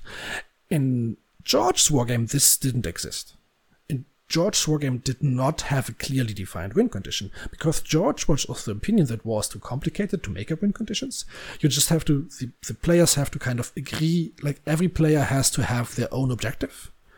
And the game ends when they agree to end it because it's basically just to play through scenarios of war. Interesting. And to see if, if you can come out on top. Which actually, from a recreational standpoint, is boring. Hmm. It's not how you design design a game to make. Though I would say that. So even just thinking about right so i was just saying i just taught my wife her first game of warhammer today and even though the forces might be balanced in a way like you know modern war games might use points or things like that or like i used to play a game called malifaux and it uses like stones like soul stones which is really just another word for points um, even though you might say we're going to play a thousand point game and you both show up with a thousand points of units and maybe you say our main objective is to control these things in the middle of the board, you might have your own secondary objectives that you're trying to accomplish, which is kill their commander, or I need to complete this ritual, or I need to do this thing. And some of my most like the some of the memories I have the best memories I have of playing wargaming is when there was this weird asymmetry. Like we did things that didn't necessarily fit the sort of pitched battle mold, and those were really fun, even if they were completely unbalanced. And so I don't know. I think there's some fun there, right? Like I think there's fun to That's do like a narrative thing absolutely. of like, you know, my space aliens are trying to take these chaos worshippers off their ritual site and like, you know, forming a narrative from that. Like I think that's like that's almost like its own form of role playing. Yeah. That makes sense. Yeah. Absolutely. To to give you an example of recreational war games, um, the author H.G. Mm-hmm. Wells um, once just before this um, First World War, met with a friend. And his friend started, like, they had these tin soldiers, and his friend started to um, use, like, a toy cannon to shoot at the tin soldiers, and they made a game out of it. And H.G. Wells basically um, published a book called Little Wars that basically designed rules around this whole concept of moving like tin soldiers around little model villages to fight each other, and you could actually loot, shoot little cannons at the soldiers to figure out if you defeat well, them. If I, uh, I know that there's like little cannons that you can put like powder in, and they'll like actually shoot like a little cannonball. Yeah. Is that what we're talking about, or was it like a? a I have like a thing? picture of um, H.G. Wells' uh, Little Wars, and uh, in the oh picture, God, the cannons use like little Oh. Yeah, little corks. Describe what. Oh my god! Like my dream life. Um. Okay. So like, here's a bunch of fancy dudes all hanging out in full suits. Look at this guy in the background. He's got this huge fruffy mustache, and they're like sitting around in a house, and it's literally like the floor is a war game, okay? Like they just stepped into a fucking room of their house and that room is just the war game room. And so there's like a little village next to the river with a bridge across it. And there's like all these fruffy men in their full suits looking so excited to like move all these little figurines around. And it looks like this guy in the front is pulling some kind of a string out of the back of a cannon. Like it's like, like he's to pull it and it's to fire. This is so cool. Yeah, and you can even see the little the little cork in Yes. front of the cannon. Like I think it's a cannon that shoots. Yes. corpse. Oh, how cool! And see, like this is like the 3D terrain, right? yeah. Oh, this is so neat. This would be a perfect Warhammer Fantasy battle. It really right? would. Yeah, yeah, yeah. Oh man, so cool. I'm totally into it. I'm gonna send a picture of this to my wife and say, um, I would really like to have this in our house someday, and uh, we'll see what she says. So yeah, H.G. Wells wrote like a rule book about how you could rulify these kinds of role-playing, wargamey things for recreational use at home. But what we have now is, I think, a pretty good timeline of the establishment of the wargame as a recreational game, right? So because we start out with this idea of teaching military basics to pages, and within around a hundred years, we go to having a recreational concept of a wargame um, that is simply played for fun and not for not not for teaching um, war theory. Basically, all of this happened due to it being credited to achieving a major victory in uh, a military conflict, which I which I find fascinating. Well, I think what is fascinating about that is this really tracks with kind of the theme of this, right? Like, once this became okay, so when you say, oh, we're all going to sit around and play with our little figurines, right? People go, ah, look at that. A rec look at look at them playing their little recreational game. Ha ha ha. And then suddenly when you start winning wars because the things that you taught the te- or the, the things that you created that taught people actual skills suddenly you have to start taking these things seriously right it's not just oh look at your little figurines anymore it's now a teaching aid that wins wars and so you are forced to have to look at it with some kind of seriousness It's how funny neat that you say it because um, Reis, George Reiswitz himself actually didn't want to call it a game, but he didn't have a better name for it because he knew that the name game always would be ridiculed. But he, he just didn't know how else to call it. So he, he, Yeah. he stuck with game. But what is important now is that from this point on, where there is all of a sudden there's actually recreational wargames that are just published as recreational wargames, we have to maintain this clear distinction that there is something that is a professional wargame and a recreational wargame. And there is distinctions that you can make between them. Um, first off, one thing that I already mentioned, recreational wargames very often have a far clearer winning condition.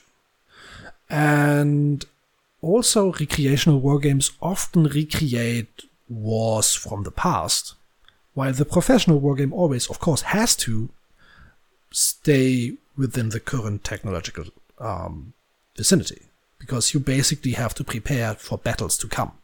You can't use old technology in the simulation to prepare for someone for future battles. How interesting. Yeah. Yeah. How I'm just like so fascinated by this, thinking about like how you could use this as a tool for whatever purpose it is that you're trying to accomplish, right? Like it could be a f- like I'm thinking of how a friend and I his favorite thing to do that we would do in grad school is he'd say, Hey, you ready to play Axis and Allies? Let's do an Axis and Allies night. And he would get like a really good bottle of wine and we would get like a bunch of snacks and we would lay out the entire world, you know, for Axis and Allies, which is a World War II game, by the Yep, way, yep. For, those who haven't played it. And we would just play war games and drink wine and laugh about how we were acting like the aristocracy of old, right? And it was kind of like our fun thing we would do. But then, you know, you counter that with well, what if you were actually trying to teach someone the skills they needed to conduct war? Like, how would you do that? And so I can understand the distinction that you're making. Yeah, I have two good examples of further professional war games, though I don't have any current ones that are played because I will probably classified. it. I don't know. Oh, sure. Um, um, but one is the Germans played a war game specific to um, submarine warfare Oh, just before the Second World War, which gave them a huge head start uh, in front of the other superpowers that had submarines. And for the first few years, basically made them win all submarine battles wow. because they they they had possibility to develop tactics ahead of time. A different example that is probably closer to the to the U.S. Americans is there was a game called Tagspiel, um, that was used to train the US military and counter guerrilla operations during the Vietnam War. Because if you look at the wargaming of the Reiswitzchen, it cannot be applied as easily to the warfare that took place in Vietnam. And if you know, if like, just a heads up, if you do not know a lot about the Vietnam War, because I think not everybody does, Sure. um, there's one thing you need to know to understand what was special about Vietnam.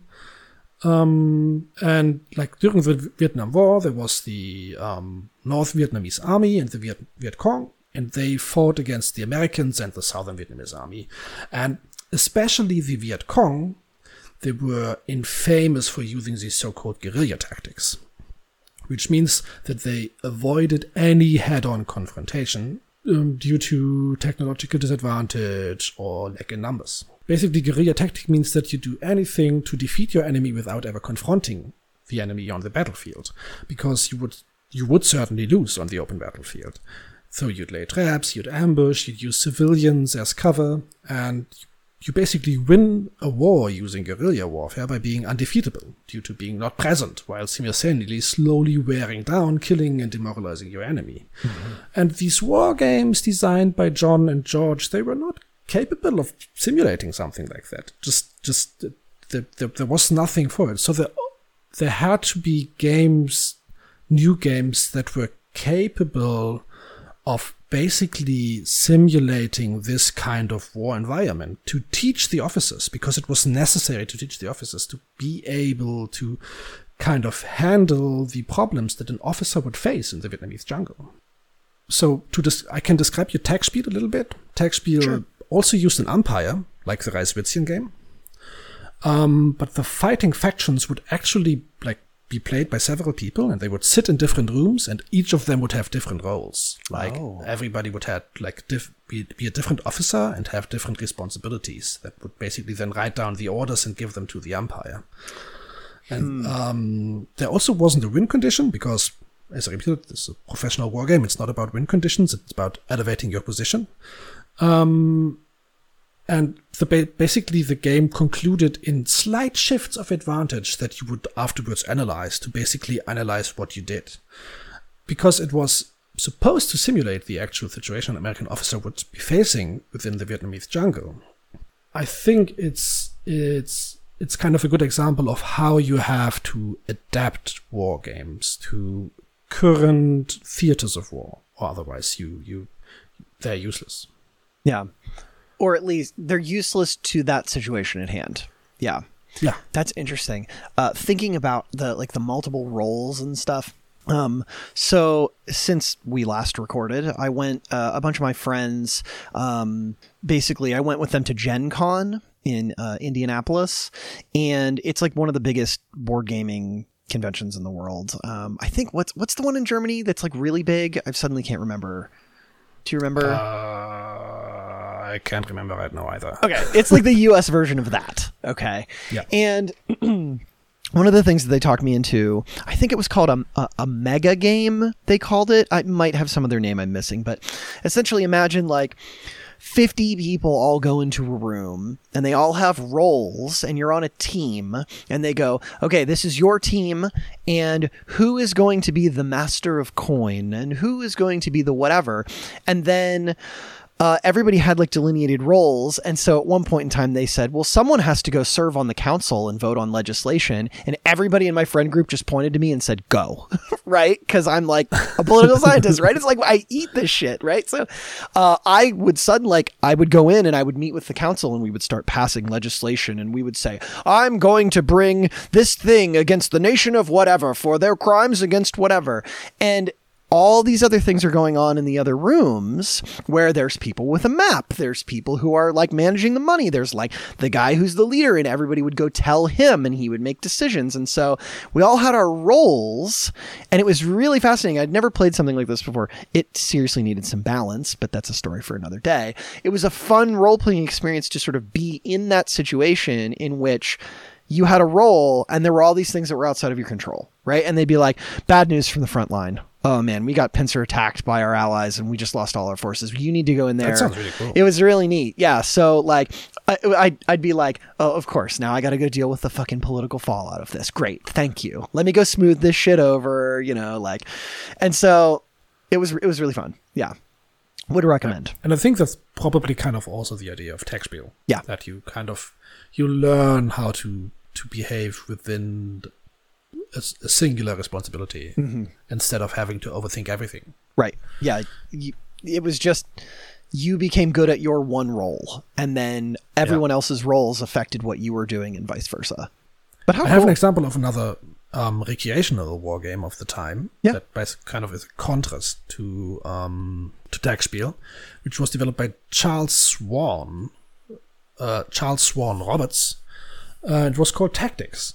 It was published by Avalon Hill in 1954, and the thing is that until Tactics was published, war games were popular mm-hmm. people played them, but they were never produced for the mass market.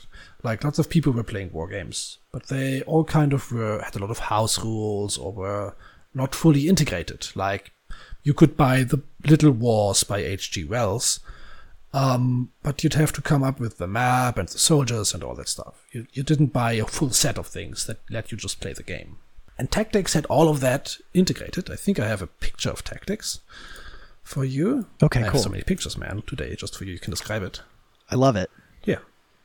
Okay, t- wow, look at this box. Okay. The box is black and white and it has red letters and it says the new realistic land army war game. And there are two guys in the background and it's kind of hard to see, but I think one of them is smoking a cigarette cuz uh, no, I can't tell. Maybe that's something on the map in the back. But regardless, two people in like officer uniforms are like looking at this map and one of them is pointing because you know you have to point when you're looking at a war game the map itself is sort of a grid um, i'm trying to think of a good way if any of you ever played advance wars or wargroove or any of those kind of games that have sort of like a tiny grid Wargroove is nice. Yeah. yeah, Wargroove yeah, is good. Haven't played the second one though. Uh, slight aside, I was really annoyed that you can't get No, the also true. just Wargroove is a good example for how it looks. Yeah. Yeah. I was really annoyed that you can't get the true ending for Wargroove unless you go back and farm a hundred stars. What a fucking stupid decision. so mad. I had like 78 stars and I was like, I'm not fucking doing this. I'm going to YouTube. I'm done. Anyway, so it kind of looks like that. Um, little pieces and little sort of like little squares, like little chits that have stuff written on them, it looks like, and then you can sort of move them around on the board and fight each other. Looks like like a red versus blue kind of thing. Pretty neat. Yeah, the team were actually called Red versus Blue. Oh, Yeah. well, I see. And they based that on the popular YouTube, um, the popular YouTube series. Yeah, on that Halo show. Yeah, on the Halo show. I think that what was that like 1947 that debuted, something like that. Yeah, that no, that debuted just before Second World War. Yeah. Okay, okay, yeah, you would know. You're the yeah. Okay, that makes sense. Yeah. Uh, anyway, tactics. Mm-hmm. Uh, like it came from an interesting point of view because Charles Swann, the designer, he was actually in the National Guard during the Korean War, and even though, according to his autobiography, he kind of always wanted to see combat, Mm-hmm. he never did. So he kind of practiced war by himself, Mm-hmm. designing a game. And he writes that its commercial success was kind of an accident. He didn't really want it to be successful, and it had nothing to do with his skill at game design. Um, he was especially surprised that because his game was the first commercially successful mass produced war game. And years later, he was surprised that, like, all of a sudden, the war game genre was huge. And he is actually also credited as being the father of wargaming, even though wargames had existed for a long time, but he had made like a milestone by making it mass market producible Right. And profitable. Um, he later also made a war game about Gettysburg, Oh. which is a good example of that recreational war games often recreate um, battles from the past. If you don't know what Gettysburg is, Gettysburg was the turning point battle in the American Civil War. Right. I have visited Gettysburg actually. Cool. It's Is it nice? it's pretty cool. Yeah, it's it? pretty neat. Um, it's a very pretty place for all the horror that happened there. But Oh yeah. yeah. Uh, did, so was the game called Gettysburg or was it called something else? Do you know? It was called Gettysburg. Yeah. Okay. Uh, also published by Avalon Hill. Yeah. I was going to say they're not nearly as popular or accessible as something like Warhammer or you know any of the Games Workshop type things. Um, but there are historical war games out there, and I, I do know of some people who play them. And um, I'm in a big uh, wargaming group, like a locals thing, and they have like a historical section. They meet up and you know reenact historical battles. I would also say that um, there's a lot of World War II uh, war games. What is the one? Is it called Bolt Action? I cannot remember, but I know that there's some World War II ones that are sort of like historical things like that. Um, I bet. yeah, I, I heard something about a World War II dogfighting war game. Like dogfighting, not the dogs, but the like airplane fights. yeah. You're not making like dogs, like like cute little pets fight each Yeah. other. I mean, that's just Pokemon. So It's it's it's Axis dogs versus Allied dogs. Ah, I see. Well, that that tracks because you know you slap World War II on any kind of war game and people just eat that shit up. You sell it. Yeah. Yeah. Just give anything a Hitler beard. yeah. It's a franchise. Oh my gosh. Um, There's okay, so many jokes I want to make, s- and I'm not gonna make them. I'm not gonna do yeah, it. just don't make them. Nope. Just, just don't do it. Nope. Okay, now we do have a we, we have a solid basis for wargaming history. Um, Mm-hmm. history.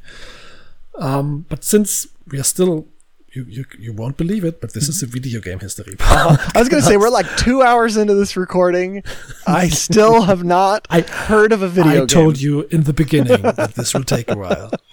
No, you know what's really great about this is I have always said to Dachz that uh, you know like someday, someday I will do a Warhammer episode just because I mean it's just like it's everywhere now. Somehow it fucking I woke up one day and it became mainstream. That's really strange to me. And there's like so many Warhammer like video games out there now. And I was like someday I'll do a Warhammer episode. And one of the things I always struggled with was like, well how deep do I get into the history of wargaming, right? Here we are. And I did the deep dive for you. You've done the deep so dive. You can do the, I will actually not touch Warhammer, so now you can do it. Mm-hmm. Cool. And uh, I I did the groundworks. Another day, another time. Um, but we will we will touch with video games, or we will try to touch video games now. okay. It's because the last missing link is actually um, will actually be produced by a friend of mine because like I was asked to do an episode on a sci-fi robot war game called Okay. Metal Fatigue like more than a year ago and whoever like you you know who I'm talking about whoever if you're listening Robin I'm I'm I'm sorry there's nothing about metal fatigue. Like, there's a little bit of stuff of metal fatigue. I know who made it. I know what it's about, but it, it wasn't done during an interesting time of a company. So I, I'm not. This is this is the metal fatigue episode, but I I went completely batshit crazy. so we will actually find the missing link by actually closing the gap between the 60s with Tag Spiel up until Metal Fatigue that was published in 2000. So we're going to cover 40 years of history and how we turned this into a real-time war game, a real-time simulation. You know what's really interesting? Um, uh, that that yeah. So to give you all to open the curtain a little bit about how we produce episodes that is actually pretty common um, on that we'll start with something and then it ends up in a different place to give you an example you guys know i did that series on 90s consoles right like the transition between 2d to 3d I'm sure you are sick of hearing me talk about it. Uh, but that started out because I just randomly wanted to do an episode on Ape Escape. If you've never seen Ape Escape, it's a game where you run around and you catch monkeys in a net. It's a whole thing. Um, loved that game as a kid. That too. Really cool. that turn I, I was trying to do it. I couldn't find enough information to make a good episode out of it. Surely it's out there, but I started to abandon it because I got really into the controllers of that time and how the controllers were made and how the dual shock controller of the PlayStation became a thing. And then that just made me start looking at the PlayStation. And then I went, well, I can't just talk about the PlayStation without talking about the. And then suddenly I'm doing a five episode series on 90s consoles. It was originally just supposed to be Ape Escape That was odd. right? So, like that chain of events is how I ended up there. So it totally makes sense. Sorry to your friend. I'm still friend, though. surprised that you pulled through. I'm really impressed. I did it. I fucking did it. Yeah. okay. So Okay. let's start with our next founding father of wargaming. Okay. and he's going to be the first one that is going to do a digital wargame. And his name is Peter Langston. I was Langston, hoping it was Peter Molyneux. fucking Peter Molyneux. Beans, lots of beans, lots of beans, lots of beans. Anyway, Langston was one of those early game design free minds that we encounter so often. Um, he, he's just one of those guys that would code a game on a college computer for anyone to access if they like. And he designed a game that you maybe know, I don't know. It's it's a game that you sometimes encounter as one of those old precursor games. It's called Empire. Okay. And he programmed the game Empire on an HP 2000 mini computer owned by the Evergreen State College, wherever that is, I don't know. Somewhere, presumably. Um, and Empire was the very first 4X game. And 4X is a very popular video game genre that I think is fair to be described as a subgenre of the war game. I would agree. Even though 4X games differ from war games by being infinitely more complex, since they are not only about war, but about all the logistics and governance surrounding a warfaring nation as well. And I know that you do play 4X games, I like do. Stellaris, but do you know what 4X stands for? Oh, let me think. Exploit, or no, explore, expand, exterminate, exploit? Is that it? Yeah. yeah Did I get it? Wrong order, but almost, yes. It's explore, expand, exploit, exterminate. Oh, okay, cool. Yeah. I You can't believe I pulled that off. Nice. Okay. Um, I was thinking about in the uh, so I was thinking about a jump that we could talk about at some point. I don't know if you'll do this. Is even from that the transition to real time, right? We do that, yeah. Okay, but anyway, continue. That's an interesting jump, definitely. But we'll do the jump. yeah. Um, but it, it started with 4X games, and the the interesting thing about Empire is that it's um, actually more an idea than a clearly defined game, and makes no sense, right? Because how how is that possible with the game? There, there, there must be source code, right, that we can look at. But I think maybe you already get it just because we encountered stuff like this before of that time. Um, and the thing is that this was the 70s and things were a bit complicated. Well, So we haven't talked about video ga- game design during that time for a while. So I will kind of reiterate for people that haven't listened about to that. But the people that designed video games in the 70s very often did not do so to achieve like commercial success or anything, but they just wanted to engage in the communal art mm-hmm. of video game creation. Which is is something that we saw several times. Like, if someone like Peter Langston came up with a game and someone else would play it, nothing would stop them from changing the game or creating their own version of it. And even though we know of Langston that he did not like these changes, people made to his game, the general opinion of the people that made games at the time was that it was good to have this kind of culture of sharing source code as a communal property. I'm thinking of our uh, the episode that I did on adventure. If you want a good um, deep dive into what it was like back then, that that comes to mind. Like Will Will uh, Will Crowther and the whole idea of like spreading that game and things like that, and how that sort of expanded. Also, um, how in episode 8 in the PDP-1 episode in Spacewar, yeah. Oh yeah, yeah. kind of program a game on that one computer and then it just spreads via disk Mm-hmm. to different universities. Or didn't it also happen with Tetris? Um, Uh. it just turned into something that kind of crippled academia in Russia. yeah. yeah. Um, so the original source code for Langston's uh, the thing is, you know, the original um, source code for Langston's Empire disappeared Oh. um, because the computer it was stored on was retired, so n- nobody had it. But the copies persisted.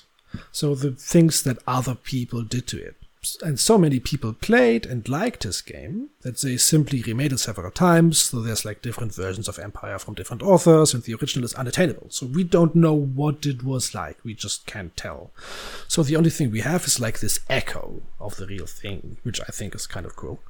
Um, Langston did remake his own game later on, but at some point stopped developing it and just gave his source code to other people. Now, one thing you know about 4X games, right, is that they often last long. And dude, Empire, to get into what Empire actually was, Empire took forever to play. Um, it kind of worked like this. So you had a map, and it consisted of tiles that had different attributes. Like some tiles would be agricultural or industrial or other things. And if you gain control of a tile, you basically would be provided with the resources it could provide. And then you could use these resources to acquire more units, to conquer more tiles, basic 4X game loop. Right. And your turn would work like this. You would give your commands to the central server, and once a designated time passed, the server would execute all commands of all players. But it wasn't really clearly defined when these like refresh times happened. So if you set your server to refresh once a day or once an hour, kind of depended on how fast you wanted to play. So sometimes people would just refresh once a week or once a day. And that could make an Empire game last like a year or several years because the the turns would take so long. That's so cool because if it's all happening simultaneously, oh, wow, that's really interesting. What an interesting way to do that. Like that's essentially offloading this umpire uh, that you would normally need, right? To a to a computer, yes. Right. How cool. Which was which was actually my first thought when I played when I read about the Reiswitzian game. That like why are they like the umpire is basically due to their lack of a computer. The umpire is a processor of commands. And so I think that actually Reiswitz basically had the he had the mental capacity to to to be a video game designer. He just didn't have to have the tools. Right. Well, though I suppose as a teaching tool, trying to get a human to understand your orders and then execute them is probably a better teaching tool for actual military strategy. than- Professional wargaming, especially, right. yeah, Right. But for to make your commands understandable. Yeah. right. So, but again, different different ideas of you know what you're trying to accomplish. So Empire was very popular, and within 20 years and up until the 90s, there was dozens of different versions, uh, all named Empire or named after the machine they were designed for. Like there was XDE Empire for Xerox machines, there was Amiga Empire, there was PC Empire for DOS, and like there was very different versions of Empire that all kind of different differed, but they all originated from Langston's Empire.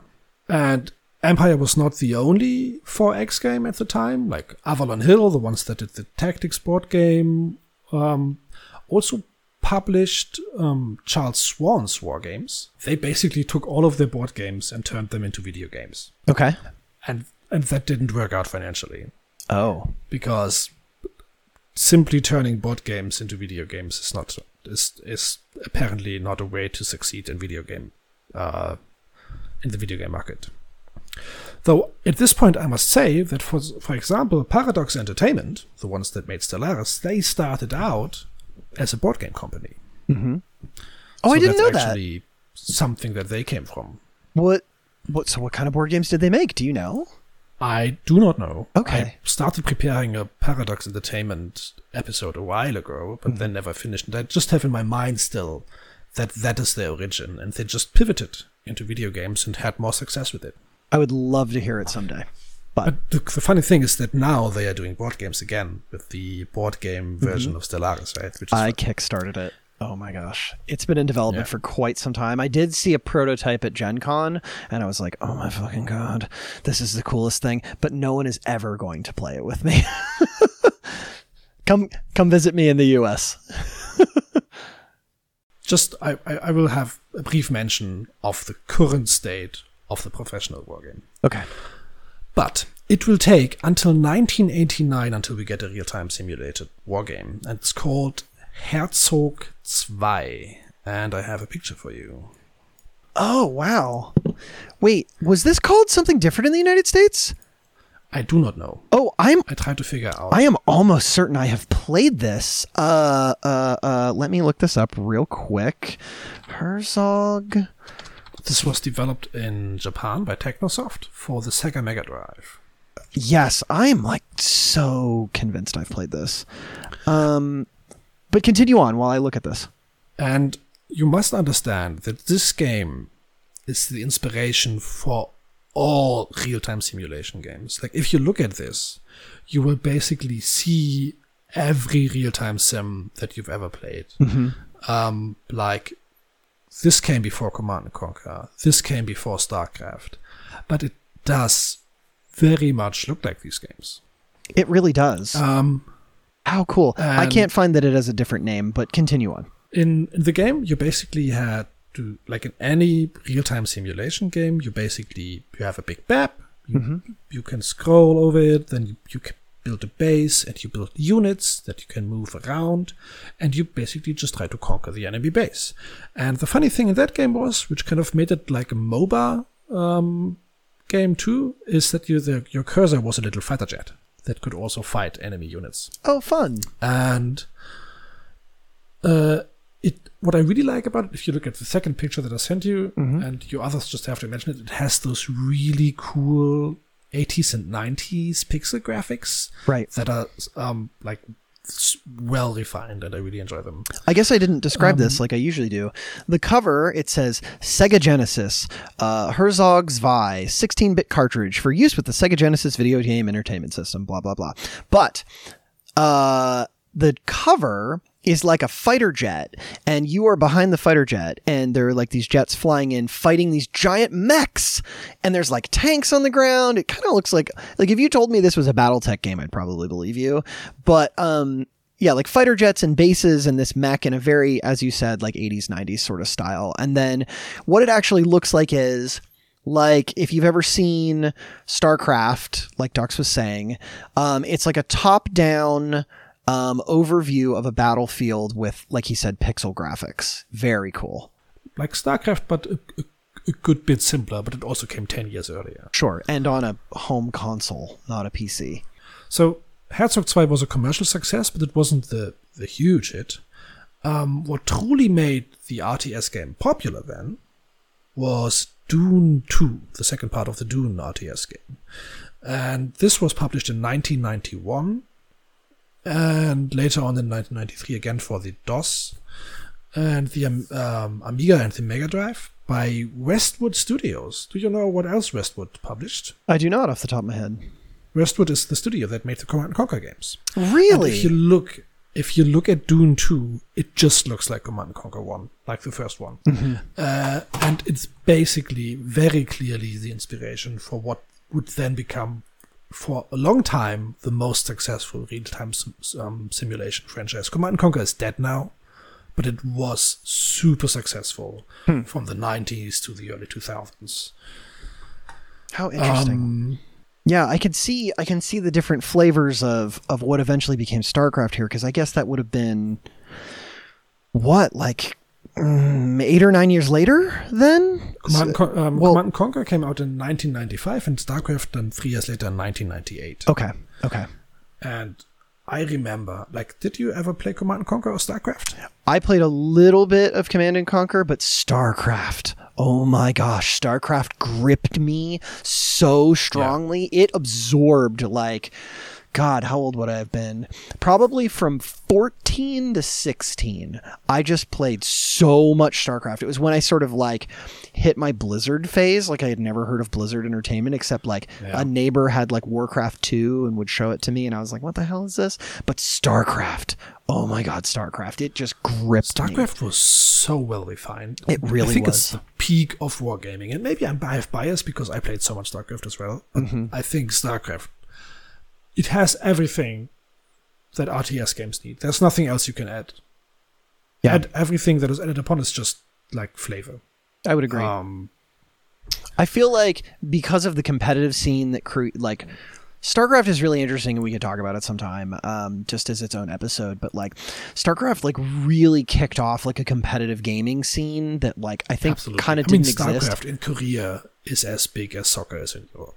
Yeah, it's it's nuts. And so like StarCraft 2, how do you follow that up? And I have some like I have some qualms about StarCraft 2's story, but that's completely vestigial to the core experience of three balanced factions that you can play competitively and it's still played competitively and like I have like a real beef with Blizzard right now. So but like there are times when I think Fair. when I think about like maybe I'll just install StarCraft and do nothing for like 4 days. Like just nothing for like 4 days. I love StarCraft, man. Oh my god. But just to reiterate, Yeah. Dune 2 was basically the the the popular basis um, for for for real time simulations, and Herz, Herzog 2 um, established the technology. um, the concept uh, in video games. And then it peaked in StarCraft. And now we have so many real time simulation games. Though, now that I think of it, kind of has dwindled down, right? There isn't many RTS games anymore. Yeah. Market is kind of oversaturated with them, and Well- then they never touched it again. I guess it. I guess like it depends on what you call a real time strategy. I would say that I have played several games in the last few years that had real time strategy elements, but that the mm, like what did I play last year? Something called Crying Suns. I think it was like an indie game I played that was sort of like a mixture between FTL's like story concepts of Yeah. like you go to the thing, you do a check, you do whatever. But then the battles, kind of like FTL, were like these like top-down real-time strategy games between ships. Um, so like that exists, and obviously there's still 4X games out there like that. Maybe it's maybe it's better to say that the industry kind of evolved out of it. That's a better way to put that. Kind of diversified the idea into into into more faceted uh, games that Yeah. are not just an RTS game. I could see that, and I mean, perhaps may- maybe there are tons of RTS games out there that we're not seeing. And we're right? just terribly uneducated. Yeah. right. I mean, we can only play so many video games or know so many things. So Yeah, it goes. I, I I only play Baldur's Gate, so I, I have no clue what video games there are out there. You know, someday it would be really fun if you and I did a um like a co-op Baldur's Gate. I think that would be super fun. But I should probably beat the game first. Yeah. Uh, okay. And now after um, StarCraft, we get to Metal Fatigue, and I noticed that in my notes I have not written down where Metal Fatigue was published, and now I looked it up. And the cool thing about Metal Fatigue is that it is full. It is um, fully 3D, and it absolutely was only published two years after StarCraft, which was still a a 2D game. And now to get into Metal Fatigue, um, Metal Fatigue was made by a company that we already encountered, which is Psygnosis. Oh yeah, yeah. Um, Psygnosis, they made, as we have episodes about it, uh, Lemmings and GTA. And as we learned in the Lemmings and GTA episode, Psygnosis were actually not into cute puzzle games, which Nintendo thought for a while after they saw Lemmings. But actually, Psygnosis only they, they basically only want to make games about violence and gore, and uh, want want to show as much blood as possible on the screen. Sure. And Metal Fatigue is kind of in line with that. um, because in the game you control, like, you are this corporate faction, and most of the game is the usual real time simulation gist. You have a map, you build stuff, you build units. Uh, you gather resources, you have to explore the map. But instead of soldiers, you have these huge mechs. And they can be edited, like in MechWarrior. Oh. And you can put different arms and torsos and legs on them. And the most fun part about it is that you can actually, when you defeat another mech, you can salvage it and just graft the other body parts onto your mech. Oh, this is so cool. This is it's, it's so really cool. vis- it's really visceral, and and it had a lot of really advanced technology because Psygnosis was already pretty good with 3D stuff. They did did a lot of 3D stuff for Nintendo before, um, when they did that alien shoot 'em up game that was far too violent for Nintendo's taste, but they did it anyway. Right. Um, it had like fully 3D graphics. It has impressive features like you could tilt the camera and look at the units from all sides, which was really cool. Um, the vehicles would tilt with the terrain, and for a game in the year 2000, it was it's actually I must say it has pretty impressive technology just in the timeline of what developed when um, video game wise. And yeah, that is Metal Fatigue, and this is basically how I made a Metal Fatigue episode for a friend of mine by talking for two hours about war game history. Uh, this episode is great. I think it has something for everyone. Uh, and I'm really glad you did it. Yeah. One thing we can we can basically finalize this on. So Metal Fatigue is a great game. You can actually buy it on Steam. I recommend it. Um, it's uh, it, it, looks cool. I played it a while. Uh, I I would try it out. Um, the last thing I wanted to do was to look at war games that are not for recreational use, but still professional use that are used at the time. And there's a publisher called GMT Games. And they have like a whole variety of board games that try to simulate probable future conflicts. Okay. But they are not video games, they're actually board games. I didn't find any video games that try to simulate war. I read about some stuff that was used in the 70s and 80s to simulate certain war scenario on computers. Um, but the only thing I found for today was the stuff by GMT games where there's like one game that simulates war in Iran and one game that simulates mm-hmm. war in Korea and in Poland and India and Taiwan, like all the possible future theaters of war that hopefully not happen, but yeah, could possibly happen. Let us hope that that like remains a, a, work of fiction. Absolutely, and uh, that is basically it. Uh, I have oh yeah, I have one source for a digital um, war game that was turned into a recreational one in the 70s and 80s. There was this game in the Navy called SeaTac and NAVTAC, and it was um, adapted to a recreational war game by a friend of Tom Clancy who was called Larry Bond. And he turned it into a game that was called Harpoon, which was about sea warfare. And I think this is all the things I wanted to say in the end. And this is my entire wargame episode. This was the episode about wargames. Do you have any concluding thoughts about all that stuff I just said? So I think that what you did in this episode is something that I always find to be really interesting is how, you know, this is very, very broad, but like all of human history in many ways is built on what came before, right? In ways that you don't often think about, right? So when I go, man, I loved StarCraft, like totally changed my life as a teenager.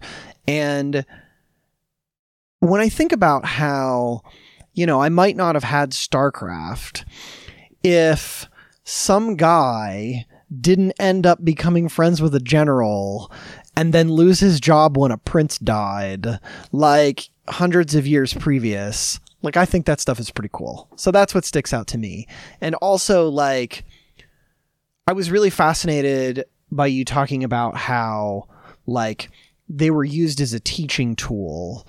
And then you know people didn't really pay them much mind until they started losing wars. That was fascinating to me too right? Because you're kind of like forced to then reconcile with those kind of things. So yeah that's what sticks out to me is really cool. That was a lot of fun. Um, yeah what i also I, I think that it's basically if Hellwig and george wouldn't have done it i think someone else would have because i think the the basic idea of it in this environment of constant war war in combination with the Enlightenment movement and scientific advancement, the idea of getting better teaching methods was kind of inevitable. So I think the war game was coming if they, you wanted or not. And I don't have evidence that Reiswitz was directly inspired by John, uh, but by John Hellwig. And these these chains of influence are are probably infinitely complicated. Um, but I think having this this simplified timeline gives us an easier time because I was thinking about doing longer episodes simply about real-time simulation games like Command and Conquer. Gives us a very good basis. So this is basically like the college course that you have to visit before you can do the college course on Command and Conquer and StarCraft, the cool stuff. So if you listen to this, we will allow you to listen to the next real-time simulation and wargame episodes. yeah, you have to hand in your assignment before the uh, first of January. It's true, and if you fail, then you're going to have to do it again. You're going to have to come back and listen to this. I want to hear all... listen to the entire episode one more time. and the oh, next test gosh. is going to be harder. Mm-hmm.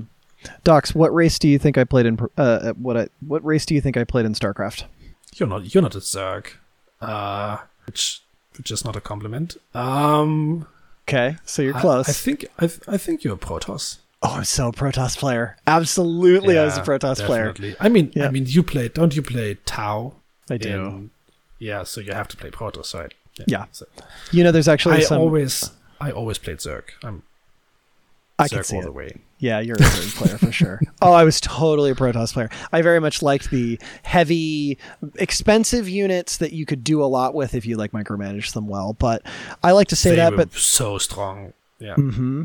Uh, but I like to say that, but what I really mean is that I really like to just make a big death ball that no one could stop, and then I would just, you know, click the whole thing and I send just have to reiterate what a good game StarCraft 1 was. And the multiplayer community, fuck, the modded maps, that was insane. It really was. It was just so nuts what people managed to create with that. Yeah. I'm so sad that it doesn't exist anymore. Because Yeah. it's not the same. That's true. I mean, well, Blizzard just keeps killing all of their intellectual property, but that's a sad place to leave this episode. So, um, Dachz, thank you so much for this. This was fun, and uh, I love Dachz episodes because you and I conceptualize what an episode can be and how we would think about an episode in very different ways. And so, this your episodes very much break the mold compared to mine. So, I always really appreciate it. Thank you. It was very fun to record another one. Yeah. Well, I guess that's it for us. Uh, see you all in eight months when we do another one of these. Probably. Oh my god. Um, be good to each other out there. Um, you know, and drop us a line sometimes. We love to hear from people. See you around, guys. Bye. Catch you later.